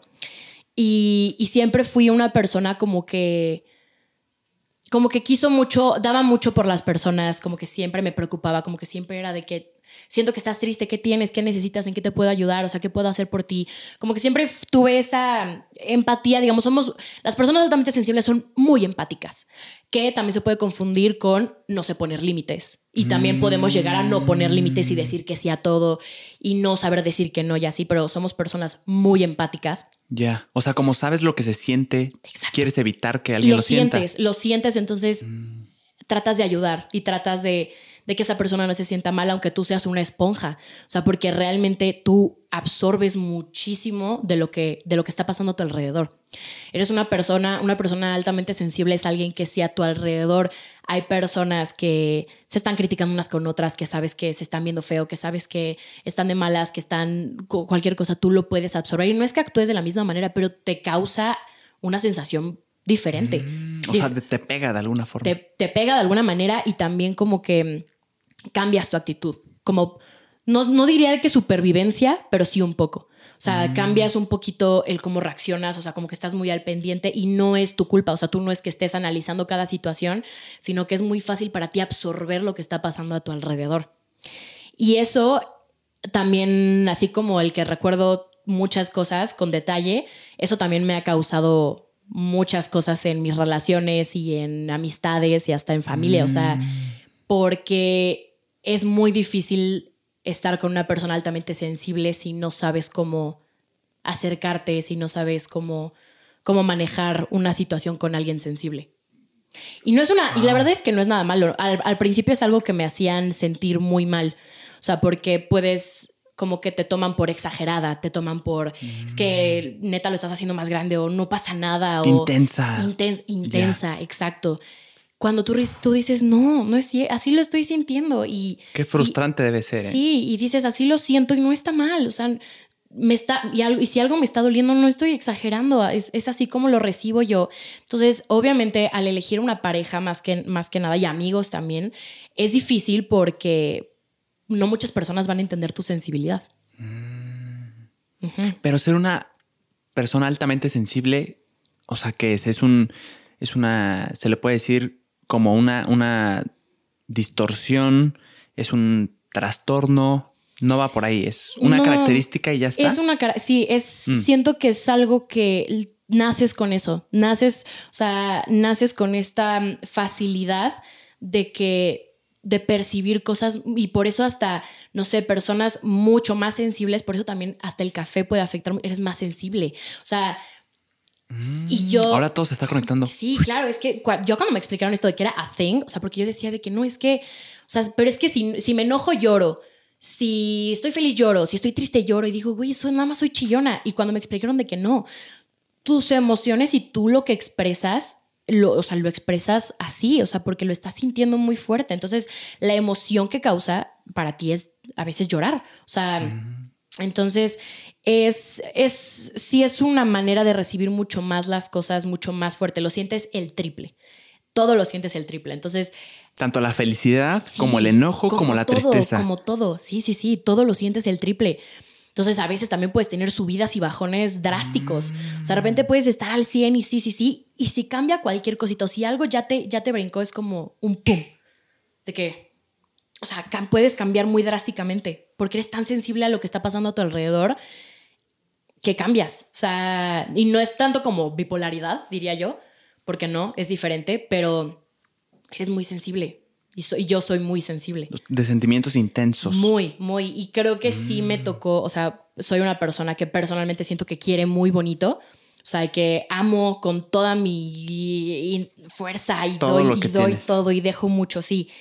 Eh, y pues obviamente por eso mi racha, ella desde la peor cita y así, como que toda mi vida, como que yo tuve esta idea de yo vine, porque lo había leído en algún lado, de que yo vine a este mundo a, amar y no a ser amada, porque no he encontrado, o sea, como que yo decía y yo... No ser amado. Sí, o sea, imagínate, o sea, ahorita te lo digo sin llorar, pero yo de verdad esto lo... Yo, y ahorita yo de verdad esto lo digo, ya lo superé. Yo, ya pasó, pero no, pero de verdad que sí, o sea, el sentimiento de es que ya nunca voy a, nunca voy a encontrar a alguien que me ame como yo amo. O sea, no lo voy a encontrar, como que yo estoy destinada. Y digo, creo que yo creo mucho en las vidas pasadas y en los karmas y todo. Dije, pero pues, ¿qué, qué, karma estoy pagando? Porque dije, es que yo siento que sí. O sea, vine a este mundo a dar mucho amor. Ay, ya se fue.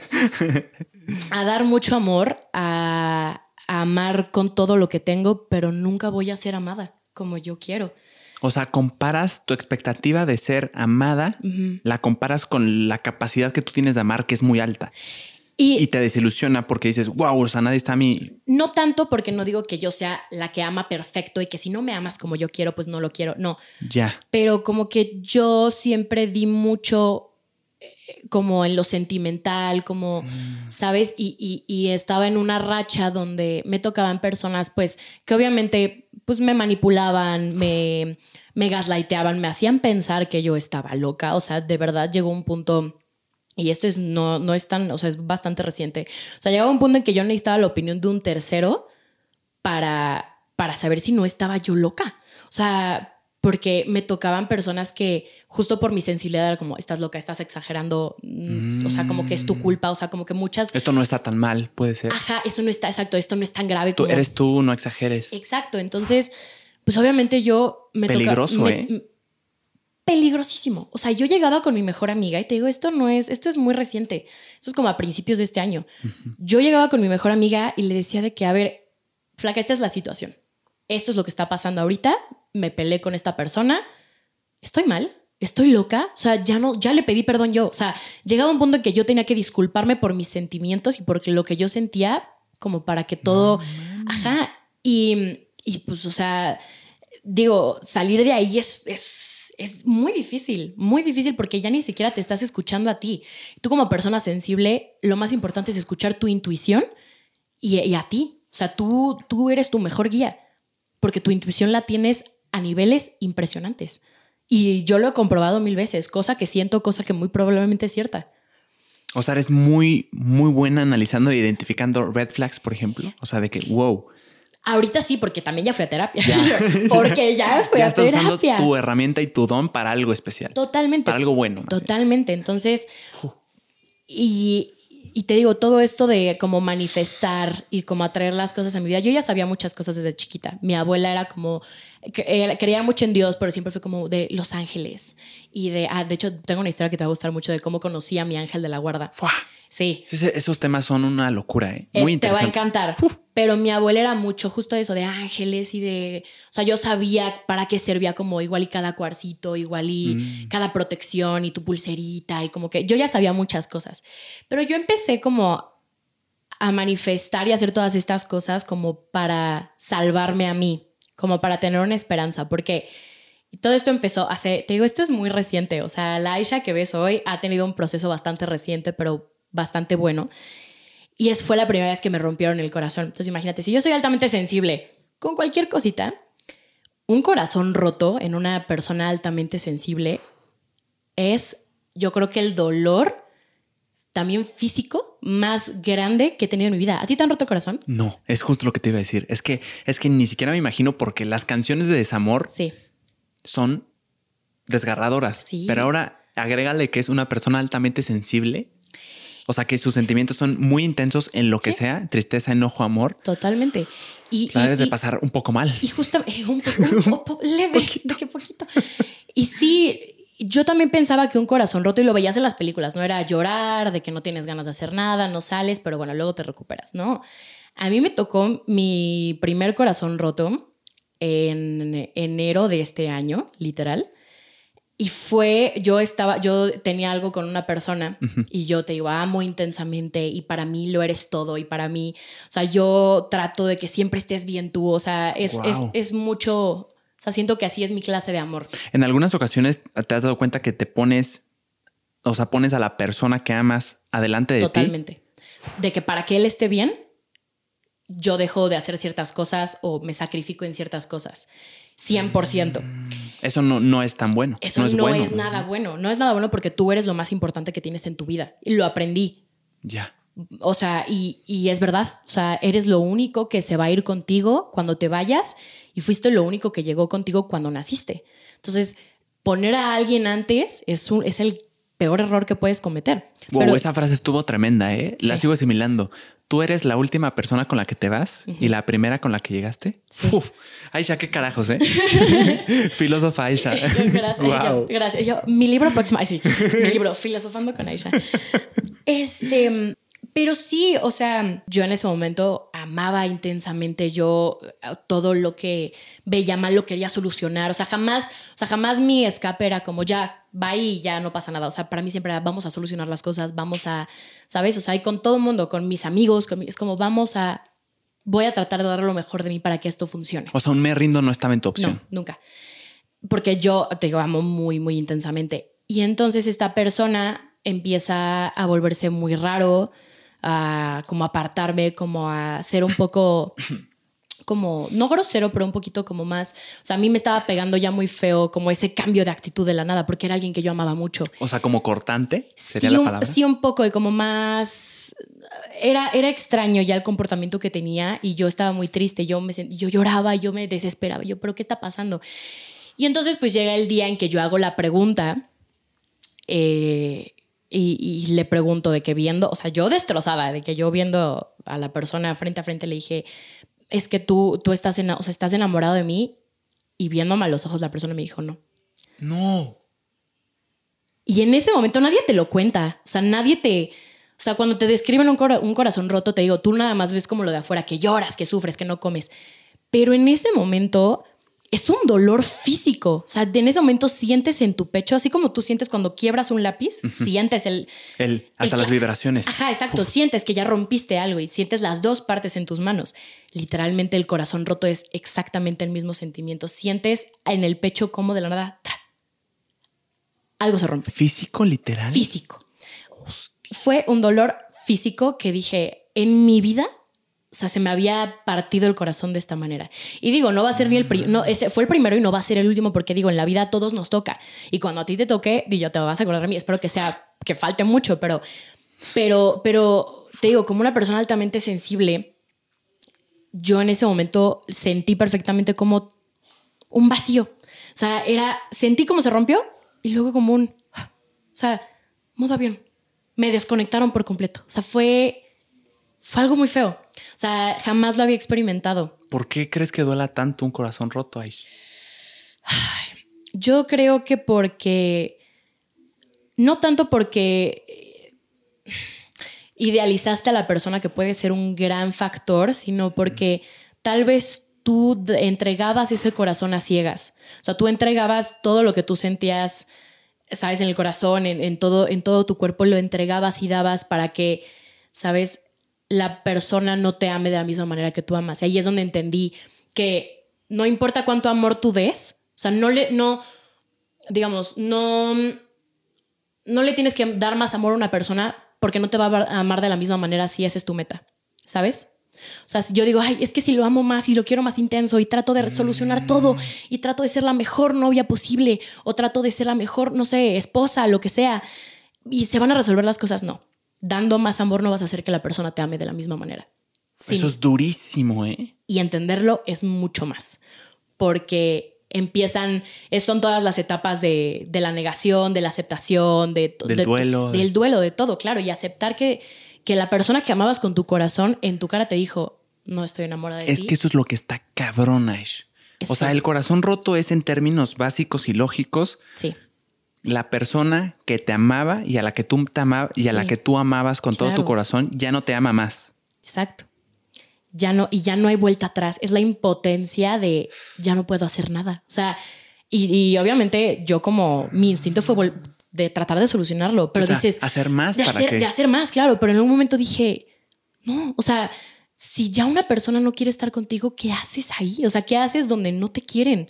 O sea, donde no quieren estar ya, o sea, por más que hagas, no vas a cambiar las cosas y es esa impotencia de ya no, literal. En ese momento te encierran en un cajón, te encierran en un cajón porque no tienes a dónde ir. Solamente te toca, ok, resignarte. resignarte a no importa qué haga, esto no va a cambiar. Sí, O sea, son dos madrazotes. sí, El primero, entender que ya no te ama la persona que tú amabas y que te amaba con todo su corazón. totalmente. No solo eso, sino también es el madrazo, entiendo, de saber que hagas lo que hagas, ya no va a volver a ser como antes. Claro. Y aunque la persona regrese tiempo después o lo que tú quieras, ya no va a ser lo mismo, o sea, porque al final ya te destrozaron y te digo, aparte agrégale que, que yo me acuerdo mucho de las cosas. Entonces, o sea, para mí esa frase, o sea, ese no estoy enamorado, para mí eso se quedó mucho tiempo en mi cabeza.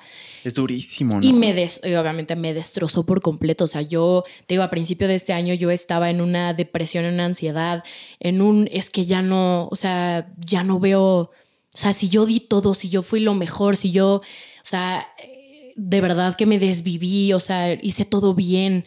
O sea, que si, si ya lo di todo y salió mal, ¿qué me queda? O sea, yo estaba en esa posición de. ¿Y ahora qué? O sea, si ya hice todo bien y salió mal, ya no, no, muchas cosas tienen sentido, o sea, ¿sabes? Y estaba en un lugar súper feo. o sea, como una desesperanza, ya no hay esperanza. Literal. Yo estaba en... O sea, lo que pase de aquí en adelante realmente me da igual, ¿sabes? O sea, era como, si sigo, si no sigo, si estoy bien, si estoy mal, si lloro todos los días, si no, si como, si no, o sea, ya dices, wow, está bien cañón, está bien cañón. O sea, de alguna forma entiendo que te diste cuenta de que diste tu máximo, amaste de la mejor manera, al menos según tú posible, diste todo de ti. Sí. Y te diste cuenta que no funcionó. Exacto. Y el, darte cuenta de que no funcionó te desesperanzó de decir, si ya lo hice lo mejor que, pude, lo próximo va a ser lo mismo. Sí, exacto. ¿Fue así? Exacto. Y yo estaba. qué impotencia esa, ¿eh? ah, claro, yo estaba en un lugar que decía, pues es que así me va a tocar siempre, te digo, yo llegué a no ser, o sea, así me va a tocar, o sea, y esto no va a ser la primera vez que me sienta así, y bueno, pues ya lo que venga vendrá, y o sea, yo estaba ya en un, en un literal modo avión, de ya no me importa qué pase conmigo, o sea, ya, si le echo ganas no sirve, si no le echo ganas no sirve, o sea, yo pesimista, muchísimo, o sea, yo era completa, tenía otra completamente otra mentalidad, yo ya no tenía muchas ganas de hacer cosas. Hasta que un día, o sea, yo... Ya no tenías ganas de hacer cosas. Nada, o sea, yo ya no, no quería ni siquiera, a mí me encanta hacer ejercicio, yo no quería hacer ejercicio, dije, pues ya, o sea, no, quiero hacer nada, yo ya no veo, o sea, simplemente voy a existir, o sea, porque... No. Porque creo que, exacto, fue eso y es un pensamiento bien feo. O sea, después en terapia lo vi, pero dije, voy a seguir existiendo porque tengo que seguirlo haciendo, porque hay personas aquí por las que tengo que seguir existiendo y si no, ¡Guau! Sí, o sea. O sea, sí, hubo una tocada de fondo. No, sí. O sea, y ahí es cuando se te hace sentido cuando te dicen tienes que tocar fondo para ya después volver a. Para literal, como te impulsas cuando, cuando te hundes en el mar y te impulsas con la arena. Tocaste fondo, ahora te toca impulsarte. Y llegas más fuerte. Y llegas mucho más fuerte. Entonces, yo en un estado de necesito, o sea, de estar llorando y estar desesperada y no entender nada y, y aunque yo viajara y estuviera con mis amigos, yo no sentía absolutamente nada. Dije, es que yo no soy así. O sea, yo llego a un punto en que real me miré y dije, tú no eres así. O sea, has hecho muchas cosas a lo largo de tu vida, has sido una niña muy feliz a lo largo de tu vida, siempre has tratado de ver lo positivo. Esto no te va, o sea, esto no te va a, a tirar, o sea, no te va a enterrar. A definir esto no te va a enterrar porque está bien caerse, pero no voy a dejar que te entierres. Y fue en ese momento que dije, no, vámonos. O sea, empecé como a, como a rehacer mi vida, pero desde hasta, a ver, hasta mis redes sociales, de que, a ver, ¿a quién sigo? ¿Quién sí me da? Ok, no me aporta, no me aporta, no me aporta, no me aporta, no me aporta. Perfecto, vámonos.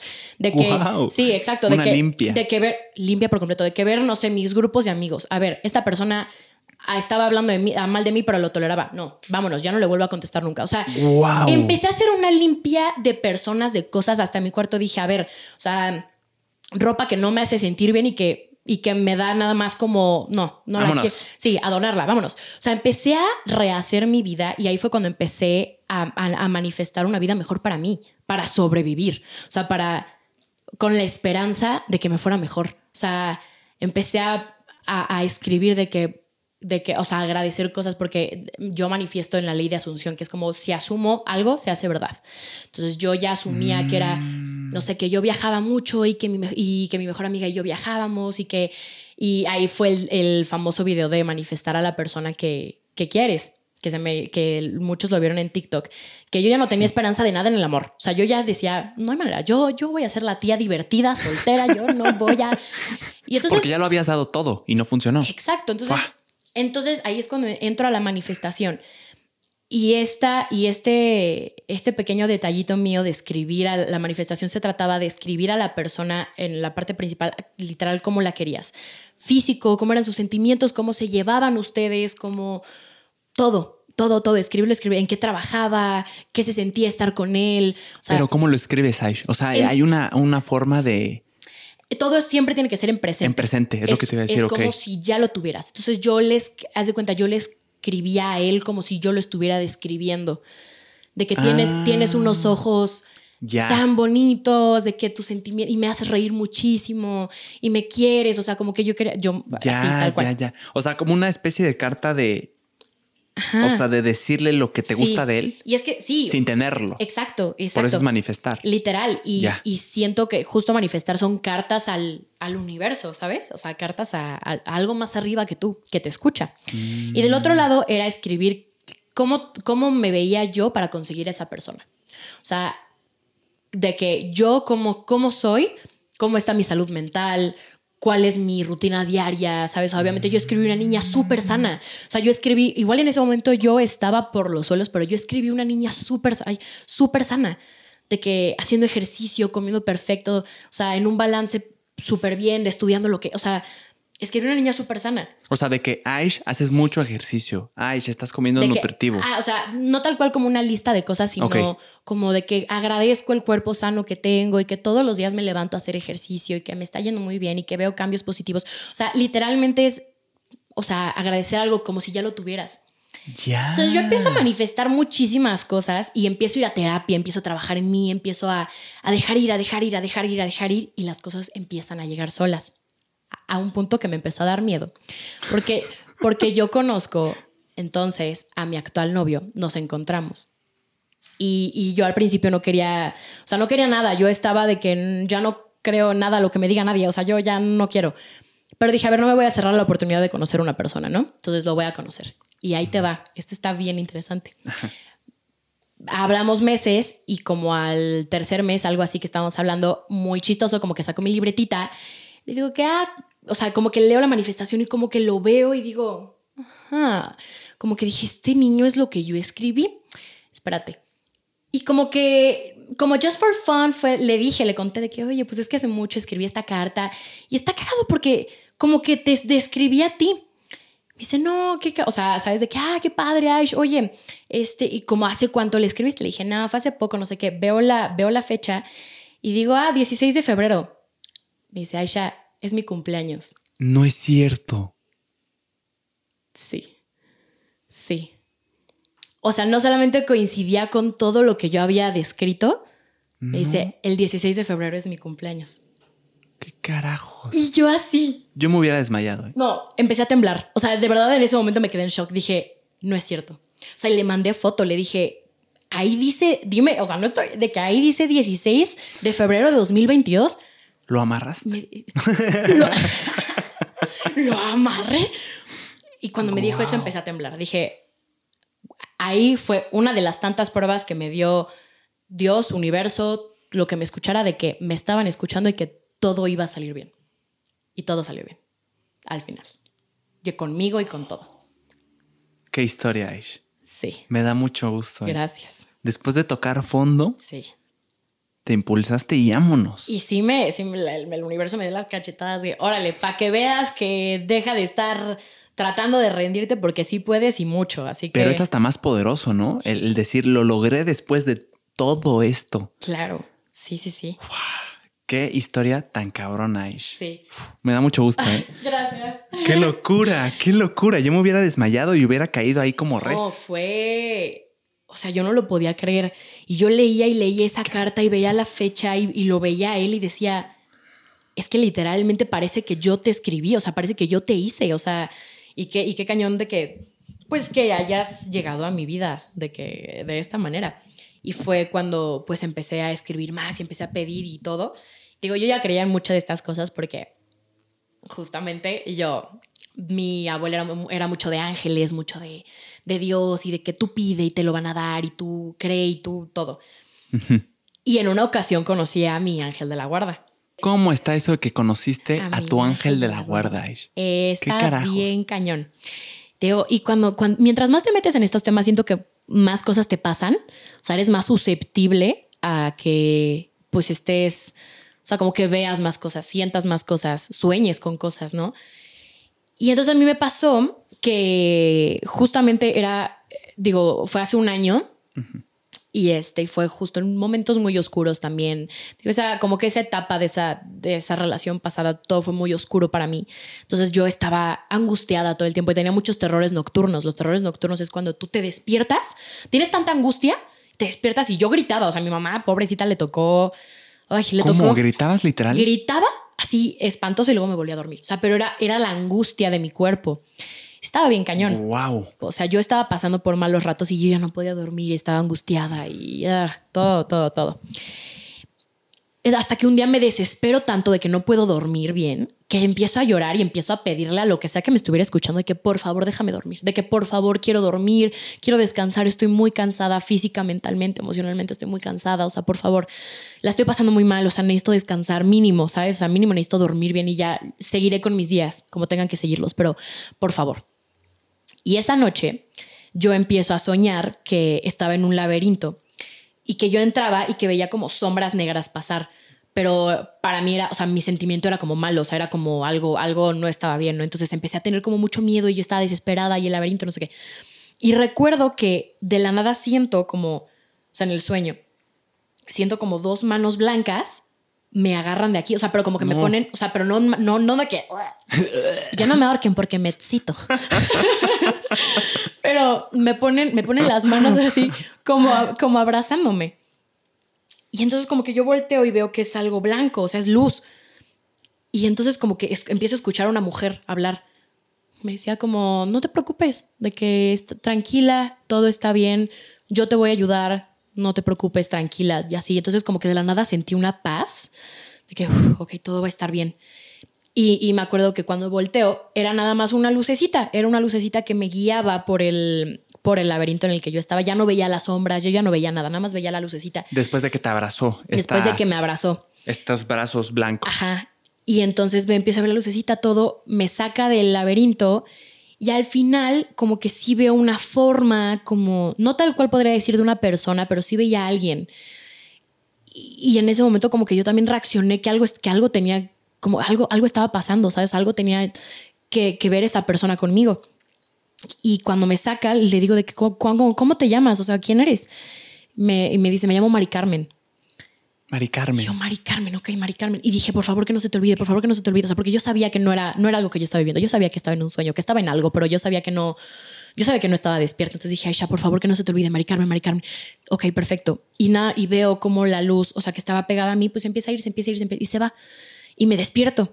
Y al día siguiente me acuerdo, lo anoto el nombre y empiezo a preguntar a mi mamá y a mi papá de que, oigan, alguna Mari Carmen en nuestra familia, más de parte de mi mamá, como o sea, alguna tía abuela. Alguna tía, algo que tú sepas, porque obviamente mi mamá conocía a muchos de, pues, de mis tíos abuelos y todo, ya sí le tocó como mucho esa parte familiar. Le dije, Mari Carmen, que, o sea, no sé, que no, no, hija, no, y no. Y les dijiste por qué? O sea, no, nada más les dije, les dije como alguna tía, abuela, lo que sea que, que tú hayas conocido que se llama Mari Carmen. No, la verdad no. Y mi papá también me dijo, no, pues ninguna. Y este, y pues ya, o sea, como que me quedé con ese nombre y dije, bueno. Y, conozco una angióloga casualmente. Eh, una angióloga. Una angióloga. Yo ahorita también tengo una angióloga de confianza que es alguien que percibe fácilmente a tus ángeles y percibe lo que te está cuidando y, puede escuchar y ver cosas. O sea, ellas, ellas nacen con eso y obviamente trabajan con ese don porque es algo es algo inusual, pero ah, existen. Ya es algo dado, es un don que naciste sí, con Sí, sí, sí, totalmente. Y obviamente mientras más creces, pues lo puedes ir trabajando. O hay personas que se cierran, así se dice, como que te cierras a, todo ese mundo. Te pueden cerrar desde chiquito de que no quiero que, que, tengas esta sensibilidad ante tantas cosas. Entonces te cierran literal, espiritual, como energéticamente y todo eso. Entonces yo conozco una angióloga que era tía de una amiga.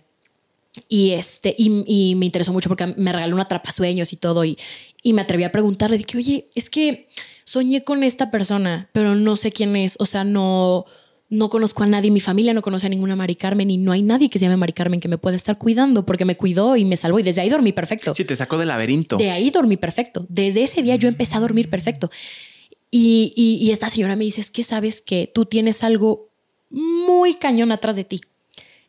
O sea, hay muy pocos ángeles mujeres y tú tienes a una. O sea, tú tienes un ángel mujer y eso es significa que tienes que nada, nada te va a hacer daño. O sea, estás protegida hasta los dientes. O sea, nada te va a lastimar. Ese es tu ángel de la guarda y es mujer y es algo que muy pocas personas tienen. O sea, tienes algo impresionantemente fuerte contigo. Y yo, wow. Soy especial. La única niña después de 32 años. Ay, y, y luego, y luego una mujer de guardiana está cañón. O sea, yo no veo. Yo, yo, yo, yo. Yo no veo fallas en esa lógica. Yo, yo, yo soy la salvación. Así yo, yo vine. No, pero sí, o sea, cuando me dice esto, pues me choqueo. Digo, o sea, le dije, o sea, vi a mi ángel de la guardia y me dijo, sí, la conociste literal. Y me dijo, resale mucho, confía mucho en ella, porque ahorita es la que te está te está cuidando mucho. Y yo, ¿cómo es? O sea, ¿te acuerdas? ¿Es una persona con luz? ¿Es una figura que no es humana? Mm. ¿Tiene, ¿Tiene cara? ¿Tiene brazos? Te digo que cuando me abrazó, sí recuerdo haber visto manos de mujer. O sea, unas Ah, manos, ok. o sea, cuando yo volteo así, o sea, veo que algo me está abrazando, sí vi unas manos como delicadas de mujer. O sea, sí, de piel literal. finitas, Sí, como muy parecidas como a las mías, como dedos largos, Mm. como muy. O sea, eran de mujer. Pero con luz. me- Con luz, eran luz, ajá, era, era pura luz. O sea, pero se veía la forma de las manos. Y cuando yo volteo a que, a que me guíen, digamos, al final de- del laberinto donde yo estaba, ya no la veo tal cual como una forma humana, ya era un poquito más como un destello, como una lucecita, pero no sé, no tenía una forma tal cual. O sea, no te, no te la podría describir físicamente porque la verdad es que no, no la vi. O sea, no la vi tal cual, pero, pero me contestó y me habló. Ya. Entonces de ahí digo. O sea, como una mezcla, dirías, entre fantasma humano. O sea, la figura de fantasma. Sí, es exacto, algo como, Co- como como, con cuando, ajá, como cuando estás en las sombras y tratas como de enfocar algo que se ven como muchas cositas como tu, tu, tu, tu, tu, Ujú, tu, tu, tu. como destellitos. E, igual y se forma como algo parecido a un humano, pero no, o sea, como raro, sí, o sea, no, no la vi tal cual como a una señora, pero, pero ahí estaba. Wow. Oh, sí, Conociste a tu ángel, me conocí a mi ángel de la guarda, Mari Carmen. Mari Carmen. Sí, ¿Y lo has vuelto a ver? ya no, ya no, ya no, ya no. Solo esa vez. sola, verla solamente esa vez y obviamente yo te digo, creo mucho y rezo mucho y pido mucho y agradezco, siempre estoy, tengo mi libretita para agradecer y siempre le estoy agradeciendo mucho a ella porque sé que me, sé que hay situaciones en las que digo como me pudo haber ido muy mal o pudo haberme pasado algo terrible y estoy sana y salva. O sea, sabes, como que sí he, sí he visto, o sea, sí he sentido como la presencia de que me está cuidando. Wow. Sí, Qué cabrón. sí. Sí está bien. es un tema muy interesante. Sí, la Esto de los sí. ángeles. Me ¿Cómo se les encanta. dice? Angeólogos a Angeólogo, los que ajá. expertos en ángeles son. Sí, sí, o sea, yo la verdad, eh, dentro del tema no sé bien si estudian algo, sí o Ujú, sí. es lo que te iba a No, la preguntar. verdad no lo sé muy bien, pero yo eh, pues sí creo mucho en eso. O sea, y te digo, ahorita yo conozco una angióloga que la amo y que me ha ayudado mucho y que me ha dicho muchas cosas. O sea, como que ellas son las mensajeras de tus ángeles. O sea, como que, y sí le pregunté una vez como, oye, pero tú lo ves, lo escuchas, lo lees, que me dices que a veces lo escucho, a veces literalmente me lo susurran, a veces Wow. lo veo, a veces simplemente se manifiesta. O sea, y yo te, lo, te puedo decir lo que veo. Y, y- y realmente lo que me han dicho me hace sentido. O sea, sí me. Ha coincidido también. Y me han pasado las cosas. O sea, de repente a mí mi angeóloga me dijo de que. mm, como que, ¿por qué los ángeles te están protegiendo en esta parte del amor? No, pues mira, es que la situación está así. Ahí no es. O sea, a mí me han dicho, ahí no.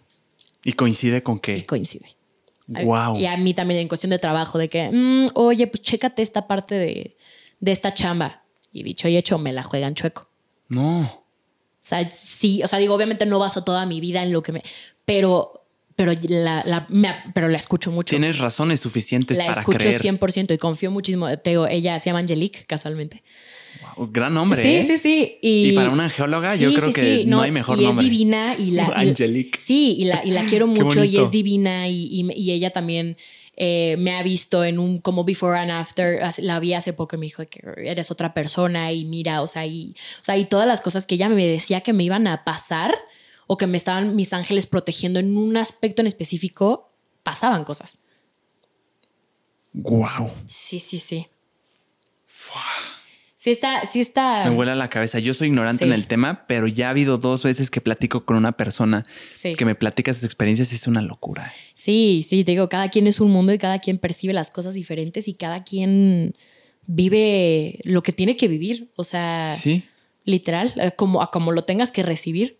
Sí, de alguna forma las situaciones te forjan a ser de tal forma, ¿no? O de creer en, en algo. E, esto de los angeólogos, de los ángeles, creer en terapia de ángeles y todo esto, ¿se le puede decir religión o simplemente es una creencia que, tú tomas para, para entender un poco? Sí, creo que no podría decir que es una religión tan cual, o sea, porque creo que ya una religión es algo muy fuerte. Es mm. una, es una, siento que también necesitan como ciertos números de seguidores, o sea, de como de creyentes, digamos. Este, ya necesitan como un Dios supremo, alguien a quien seguir, o sea, como que. Ya o sea, no la llamaría religión, la verdad, pero sí es una creencia, es algo que tú decides creer y yo soy más de creencias, o sea, yo soy más de no seguir una religión tal cual, mm, sino yo, yo sé en qué creo. O sea, yo sé que, que, existe algo más arriba que yo, yo sé que yo sí creo en Dios, más no creo mucho en la religión, sí creo en los ángeles, creo en lo bueno, en lo malo, sé que existe también lo malo, o sea, mm, sí. Qué interesante. Sí. O sea, hay muchas cosas en común entre todas las religiones. O sea, el hecho de creer en un Dios supremo, entre las religiones ya hay un punto en común, ya así como es, cómo se llama, qué hizo, que si encarnó, que si no. Y si ves todas las religiones, al final todas, todas comparten muchas cosas en común. De hecho, casi todo en común. Interpretado de diferentes maneras y llevado de maneras súper diferentes, pero al final es, es algo en lo que tú crees. Y creo que el humano también siempre ha buscado creer en algo. ¿Crees que necesite creer en algo? Sí, yo creo que sí. Porque ahorita que me platicabas me hizo mucho clic cuando dijiste de algo, lo que sea, por favor, en esa, que ayúdenme a descansar, que no puedo dormir. Claro. O sea, como esa necesidad de ya no puedo yo solo. Exacto. Necesito de algo, alguien. Lo que sea. Sí, sí, sí, sí, sí, claro. O sea, y, y siento que si él, o sea, aparte que el humano le trata de dar explicaciones a muchas cosas que creo que es lo más a mí no me gusta esa idea de es que tiene que haber una explicación. No, hay simplemente cosas que nosotros no estamos preparados para entender y que simplemente existen y que, y que son así. Entonces, yo creo que si no podemos, o sea, el humano algo tiene que, siento que algo tiene que creer más arriba. O sea, no, no sé. No sé, yo no me imaginaría como no creyendo en algo porque, es, ¿eh? porque es algo que, se, o sea, como que me ha ayudado mucho en mi vida y sobre todo porque me han dado factura de que sí es, de que sí hay algo y de que sí hay algo que me escuchó y de que sí hay algo que me está poniendo atención. O sea, no es, no, o sea, no solamente es de que, ah, pues yo creo y pues... Sí, no es una creencia injustificada, o sea, tienes razones para creer. Tengo razones para decir, esto no es coincidencia. Y esto no es de que, ay, casualmente. No, yo, o sea, sí sé que es todo, que somos escuchados en diferentes momentos de nuestra vida. Wow. Yo, yo sí he tenido experiencias oscuras, de las más oscuras que he vivido. Sí coincido contigo en el que simplemente hay un punto en el que mejor digo, yo ya no puedo, está fuera de mí, fuera de mis capacidades, mi límite ya no llega hasta allá. Total. Necesito algo, necesito a alguien que me ayude. Obvio, obvio. Supremo, evidentemente, porque a veces como que sientes que ni siquiera, no solo no eres tú, sino que tu mamá, tus amigos tampoco Totalmente. Sientes que va más allá de eso. Totalmente. Sí, o sea, y sea lo que sea, y le quieras poner el nombre que quieras. Al final, o sea, tú crees en lo, lo que tú creas, está bien. Mientras no afecte a terceros, está perfecto. Lo que quieras creer. O sea, se me hace muy, no sé, se me hace, no sé, muy ignorante, por ejemplo, cuando yo hablo mucho de la manifestación y que yo creo mucho en que lo que es muy importante, lo que dices, lo que hablas. Y cuando las personas dicen de que, ay, es que, ¿cómo vas a creer en eso? Obviamente no sabes nada, mejor ponte a estudiar y mejor, o sea, cualquier cosa. Dices, sí, como tacharte nada más. Ajá, dices, qué ignorante como descartar a una persona por lo que cree. Si eso me deja a mí seguir viviendo y existiendo en paz y no te afecto, déjame en paz. Es como, déjame en mi creencia, en mi vida, si esto me funciona a mí estoy feliz. Y, y, y tú, si tú crees en algo y te funciona, perfecto. Y además lo importante que debería de importar es qué estás haciendo con eso, ¿no? O sea, Claro. Wow, Aish, desde que, desde que está metida en ese tema, que se clavó y que ha vivido ciertas experiencias, Sí. es un antes y después. Ya es una Sí. Aish diferente, eh, no sé, mucho más bondadosa, más buena onda, más relajada, más comprensiva, más simpática. Yo creo que lo que debe importar es qué haces con, con lo que provoca esa creencia, ¿no? Totalmente. O sea, creo que se podría juzgar un poco, tal vez si es como, wow, o sea, desde que creen esto ya está eh, diciéndole a la gente cosas horribles y, y haciendo llamados a la acción tremendos. obvio, de- obvio. Sí, obvio. O sea, de- sí depende mucho y la verdad es que yo usé mucho todo esto de manifestar, escribir, hacerme escuchar para, te digo, para una esperanza. O sea, para una esperanza de voy a estar bien y voy a estar bien por mí. O sea, voy a, voy a, voy a arreglarlo yo. Sea, yo voy a ir a terapia y me voy a sanar. Yo voy a agradecer mucho más las cosas que están a mi alrededor, simples cosas como mis perros. ¿Sabes? Que comí hoy, que, que de verdad puedo elegir más de dos zapatos para ponerme. O sea, yo elegí ese camino porque de verdad estaba ya en un, en un sentimiento de necesito recuperar una buena vida. Si voy a recuperarme, no va a ser en, en dejarme más vacíos. O sea, en, deja- en ay, bueno, pues, me- pues ya me voy a recuperar y voy a salir de fiesta y no me va a importar. Y, y haciendo más y más y más y más vacíos, voy a decir, no, voy a tapar esto desde, desde el fondo y voy a trabajar cosas muy duras y poco a poco voy a ir creciendo. Y digo, yo, yo a este punto siento que no, soy, no estoy completamente plena porque todavía queda muchísimo por trabajar y creo que toda la vida vamos a seguir trabajando en, en nosotros. ¿Crees que se puede estar completamente pleno decir, ahorita estoy pleno? Siento que hay personas que sí lo han llegado a, ¿Sí? lo han llegado a sentir, tal vez, y yo creo que sí es posible. Y no es una paradoja de que cuando más te sientes, o sea, si dices, ya me siento pleno, ya no hay nada más por qué trabajar, es justamente contradictorio porque dices, alcancé el objetivo que Sí, todos sí, están buscando, soy pleno, me siento pleno. ¿Qué más? Ya no hay nada más que alcanzar, como que una pérdida de objetivo debe ser Mm. un madrazo también, ¿no? Es como, como subir los que suben el Monte Everest, Sí. que dicen que hay muchos que dicen, wow, Ya la montaña llegué". más alta Ajá. del puto mundo, ya no hay nada más que esto. Sí, sí, sí. ¿Qué más? Yo creo que, o sea, aunque estés plena, Filosóficos. ¿eh? es, es, es, es, un, es un conflicto. Es, es- de verdad es un conflicto porque justo cuando, cuando una persona dice es que ya, o sea, ya lo, y estás feliz, ¿no? O sea, no es una desesperanza de ya no hay nada más, sino es como de que ya, o sea, ya lo hice, ahora qué sigue. Yo creo que eso es lo padre de estar vivo, como siempre, nunca pensar que ya topaste un límite, sino decir qué sigue. ¿Qué es lo que sigue? O sea, ¿qué, qué me va a llevar a otro límite? Igual y ya escalé la montaña más alta del mundo, pero no sé, he llegado a la roca más baja del océano. Oh, no lo había visto así, ¿eh? ¿Sabes? Yo siempre dije alto, alto. Tremendo.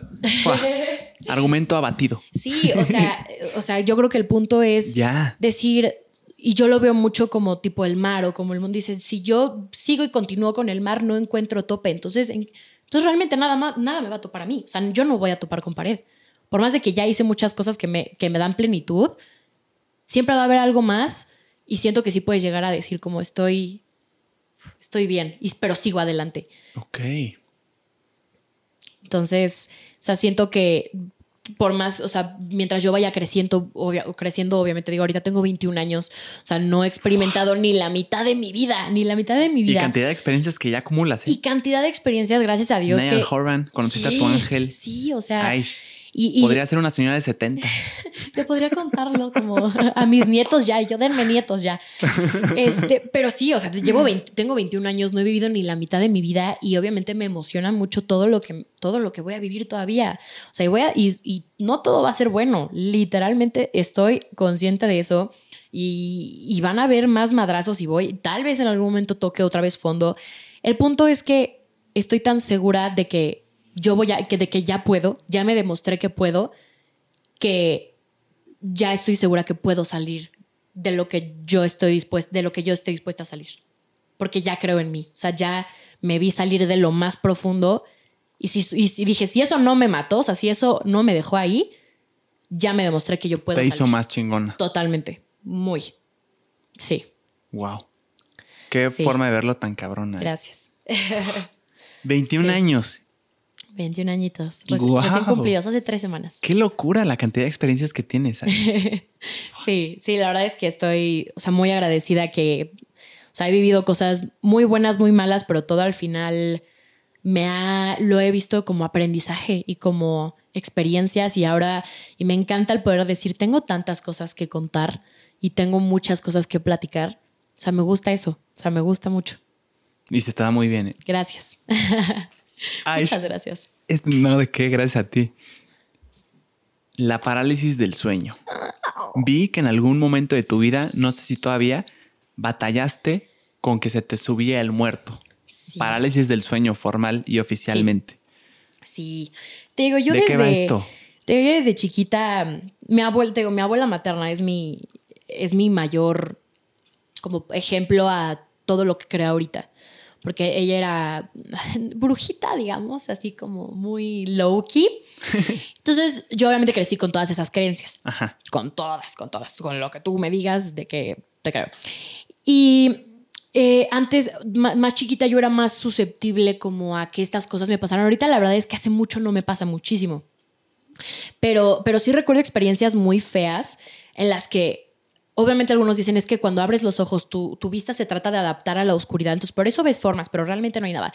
Pero a mí sí me tocó veces que yo sentía respiraciones en mi, en mi oreja y, y no me podía mover. O sea, era un sentimiento de hay algo, me quiero mover, pero no puedo. O sea, Uy, sí, sí, y es- y sí me ha pasado solo una vez y es horrible. Es horrible, o sea, y, y me ha tocado hasta con personas al lado de mí que no sabes cómo despertarlas. O sea, me ha tocado con, con amigas que yo veo cosas y que por protección o por lo que o por reacción quiero despertarlas y es como ah, no me puedo mover y no y solamente muevo los ojos y cómo le digo y cómo la despierto y cómo la alerto, o sea, Sí, no una frustración e impotencia de, güey, no puedo hacer nada. horrible, horrible, horrible. O sea, una de las experiencias que me acuerdo muy, muy bien fue cuando una amiga se estaba quedando a dormir conmigo y ella dormía al lado de mí. Y entonces yo en esa casa, ya no vivo en esa casa, pero como que ese cuarto era, tenía una vibra bien rara. O sea, era ah, como que de repente sí veías cosas, como que las puertas se cerraban, se abrían, ¿no?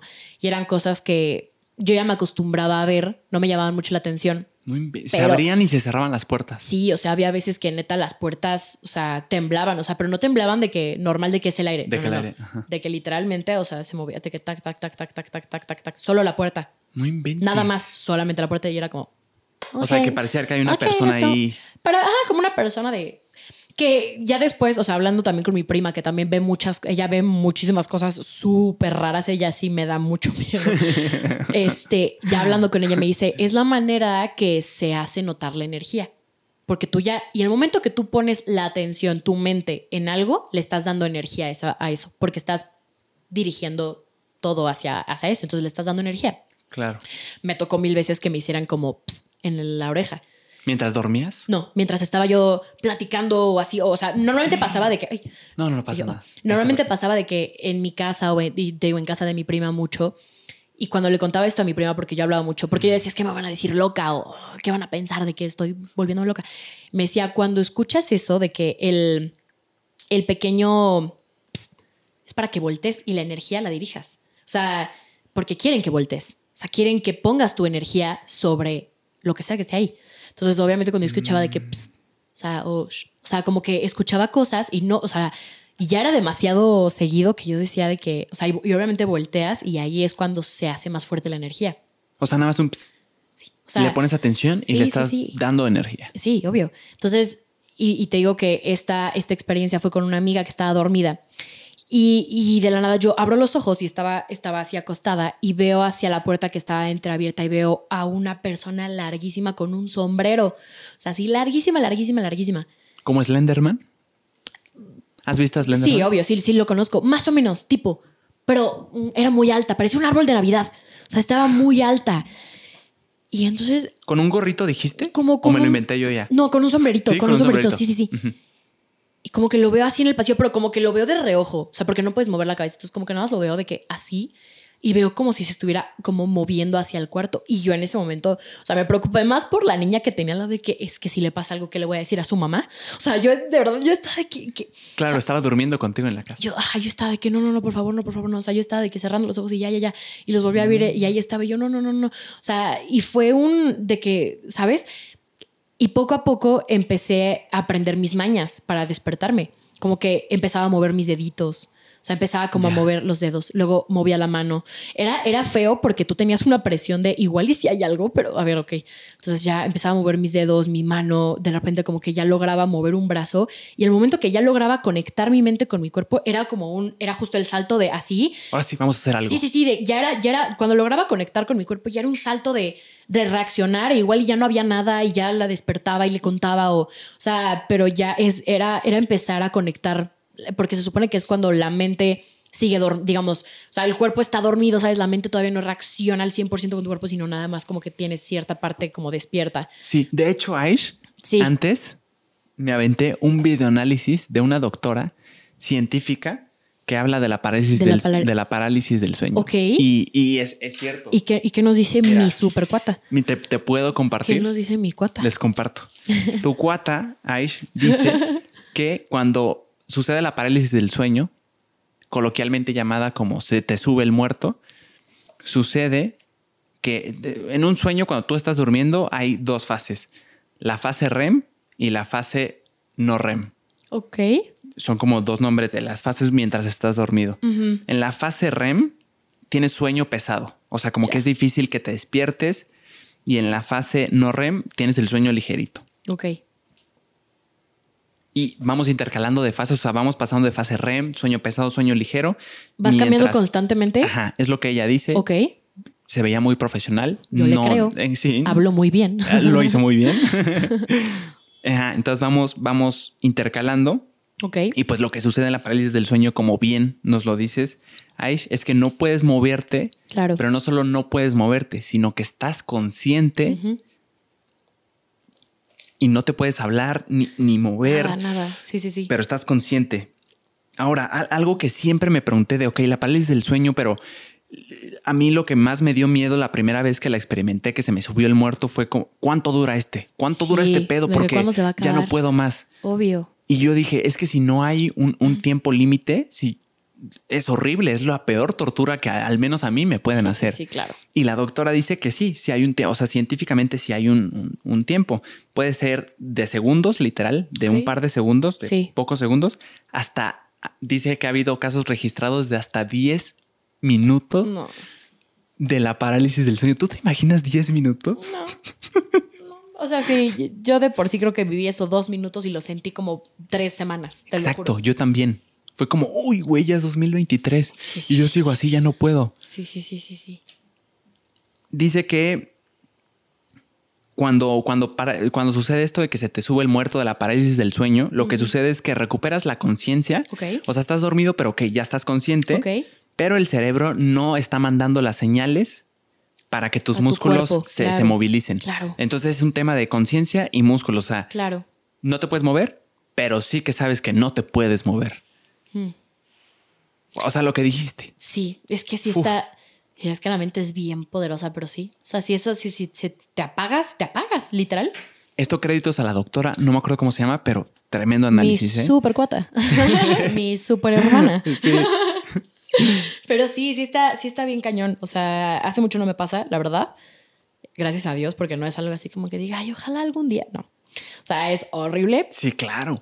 Y sí es tratar de, digo, usar lo que tengas en ese momento. Te digo, yo aprendí a medio volver a tratar de conectar como mis, ¿sabes? O sea, primero mis deditos, mi mano, o sea, como que intentar, y obviamente es una presión de, la estoy pasando muy mal. Sí, claro. Este, pero sí, hace mucho no me pasa. Hace mucho que no te pasa. Mucho no me pasa. Muchísimo. Gracias. Y yo, gracias a Dios, porque yo, porque ya basta. Y yo no estoy ni en tu top 5 de mejores guerreros. ya, suéltame. Y no sé a qué se deba, ¿eh? Yo tampoco. ¿Quién sabe qué tenga que pasar como para que debe haber alguna explicación? Porque hay personas que literal se mueren sin saber que es una parálisis de sueño, ¿sabes? hay personas. Yo creo que si hay es personas. Común, ¿no? Yo me igual y sería preguntarle a alguien ya mucho más grande de que algún momento te dio. Y yo creo que sí hay personas que podrán decirme, no, nunca. O sea, y, no, no sé si la verdad sea como aleatorio, no sé cómo que dependa que te dé o que no, la verdad. Pero, pero yo creo que sí hay personas que, bueno, yo conozco amigas que me han dicho jamás en mi vida y me muero si me pasa. Sí, yo hasta mis 19 años, o sea, esto fue hace un par de meses, me podía jactar de decir, yo no sé, eso no me ha pasado a mí. Sí. Para mí, o sea, eso no. Sí, es interesante. y ya me pasó. Y, y sí, ya te pasó, pero chances si haya personas que nunca les haya. Tal vez. Sí, puede ser, ¿eh? Puede ser. O sea, tengo entendido, al menos en mi círculo, que es común. O sea, al menos todos como que saben el concepto de qué va, Y si no les ha pasado, saben o tienen familiares que les ha pasado.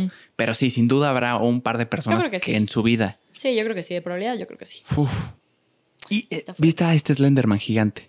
Sí, te digo Perdón que, te interrumpí. ¿eh? No, no, no, ¿cómo crees? Un contexto de científicamente, según esto, que es la parálisis del sueño.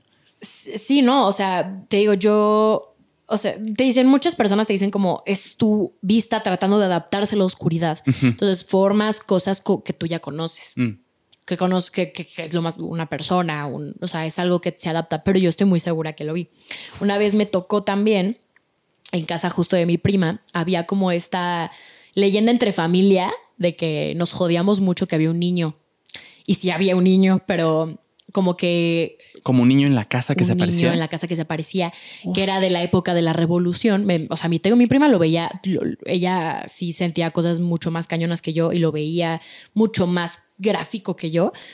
Me decía, es que yo ya vi a este niño y parece como quemado, como si se hubiera quemado, como... Y tiene ropita como de revolución. O sea, es de hace mucho tiempo este niño, ¿no? Y yo como que todos lo tomamos de joder, ay, el niño ya te escondió esto, ay, el niño ya no sé qué. A mi mamá dormida le, la aventaron así una corcholatita sola en el cuarto. ¿Corcholata de cerveza? Ajá, o sea, que había una corcholata en el cuarto por alguna razón, igual, o sea, no sé. Algo. Ajá, no, pero sí era una corcholata.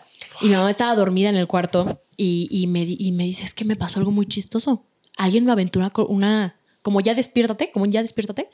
Alguien me aventó una, una corcholata. Me cayó y me desperté y no había nadie. Entonces ya era como el mofe de que, ay, el niño te hizo esto, ¿no? ¿En la casa ahorita, donde ahorita vives? Donde, no, no, no, esta era la casa de mi prima. Ya, ok. Que íbamos mucho a visitarlos. al menos era como, ok, estamos un poquito aquí, sí, pero sí, sí, exacto. Dije, bueno, es el fin de semana ya. Sí, Y entonces me pasó que estaban todos desayunando y yo me salí a hablar por teléfono afuera.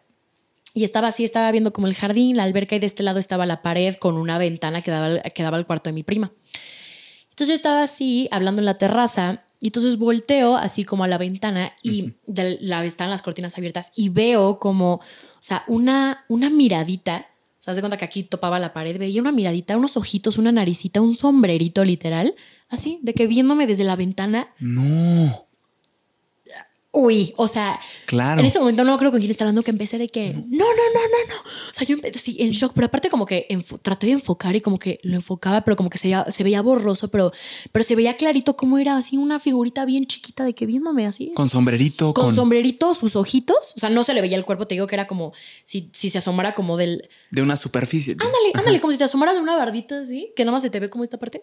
Igual así, nada más de que la, la naricita, los ojitos y yo así, y como que dije, estoy loca. O sea, dije, no, no es cierto. Y como que te digo, hablando por teléfono, como que lo empecé así, como que lo enfocaba yo así. Y ya cuando como que vi que sí era un, un niñito, no, yo estoy de que no, y me metí corriendo a la casa y llegué así al comedor de que no saben a quién acabo de ver y todos de que claro porque tú ya sabías que había un mofe de que estaba el mofe del niño. y del no se te vaya a aparecer y te escondió. No, no, fue nada nuevo aparte ya había antecedentes. Exacto no había no era nada nuevo entonces fue de que no, saben a quién acabo de ver y ya mi tía se te apareció verdad y yo sí estaba en la ventana del cuarto de Omar no sé qué o sea fue ya fue ya un o sea ya ni siquiera lo tomábamos como de que no manches o sea como que ya había antecedentes de que ya ese niño ya se había visto en esa casa.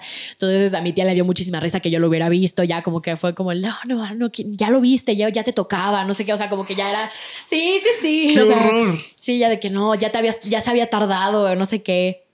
Y este, y ahí me pasaba, justo en esa casa me pasaba mucho lo de, lo de los y lo de los, o sea, como que muchos ruiditos así como hacia un lugar vacío, una sala o algo donde no hubiera nadie, me pasaba mucho eso. Entonces nosotros, no, yo hubiera caído así, pum, de ahí no me vuelvo a levantar. Sí, o sea, la, imagen la tengo perfecta de los ojitos chiquititos, de la mm. naricita así como asomadito, de que viendo qué estaba haciendo y yo de que ¿Sabes si, si, esa casa tiene mucho tiempo de construida? O sea, de que sobrevivió la revolución, por ejemplo. Es que era, es una hacienda, es en Cuernavaca. Ok. Y en Cuernavaca sí es una zona de revolución. O sea, ah, es de época, es de época de revolución. Y era como mm. una hacienda que iba como hacia arriba y había como mucho, mucho bosque y de repente casotas, ¿no? Y más bosque y casotas. Entonces habían, pues habían cosas, o sea, eran casas viejas y aparte pues era un lugar muy pues, como viejos, así se sentía la vibra como que antes era...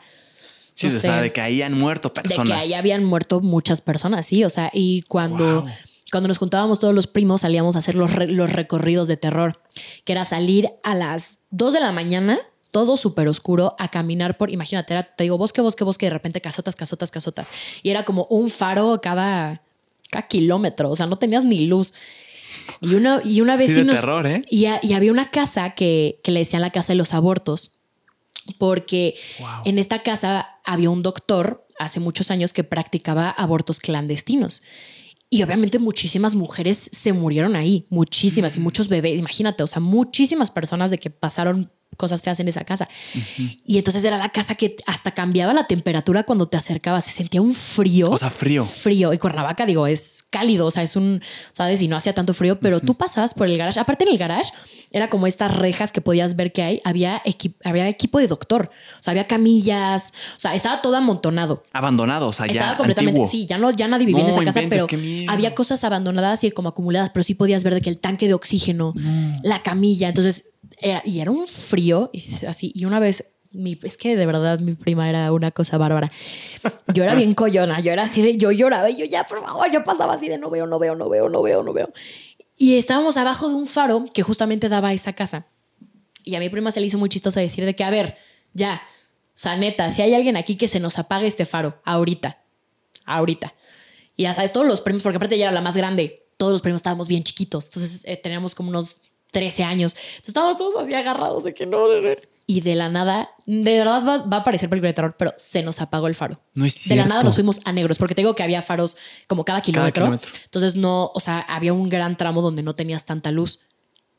Los, los faros más cercanos estaban lejísimos, nos fuimos a negros, así, de la nada, ¡pum!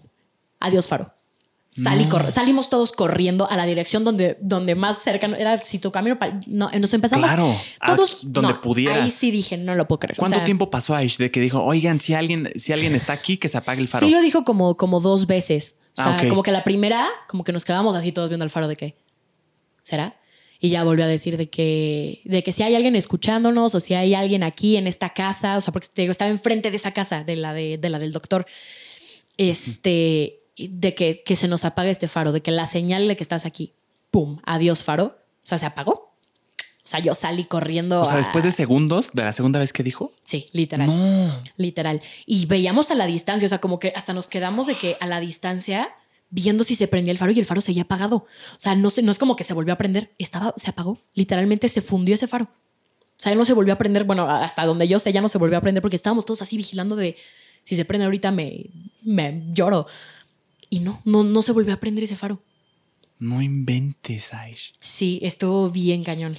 Y Por andar jugando ahí, a ver, a ver, sí, y, sí. y escuchabas, o sea, y mi prima, te digo, ya acostumbrada a esto, escuchabas muchas cosas y escuchabas lamentos y escuchabas muchas cosas, sí, o sea, sí estaba, esa zona en Cuernavaca sí estaba Mística, el tenebrosa. fuerte todo lo que se veía, o sea, lo que se escuchaba y lo que todo. Sí, y tiene sentido con lo que me dices del contexto de que sí, tiene mucho tiempo, fue lugar de revolución. Sí. Si se aparece un niño que estaba como con su, con su camisa, Con su trajecito, con su sombrerito. ajá, como que perteneció a la guerra de alguna forma. Sí, sí. Tiene sentido, Aish. Qué locura. Oh, sí.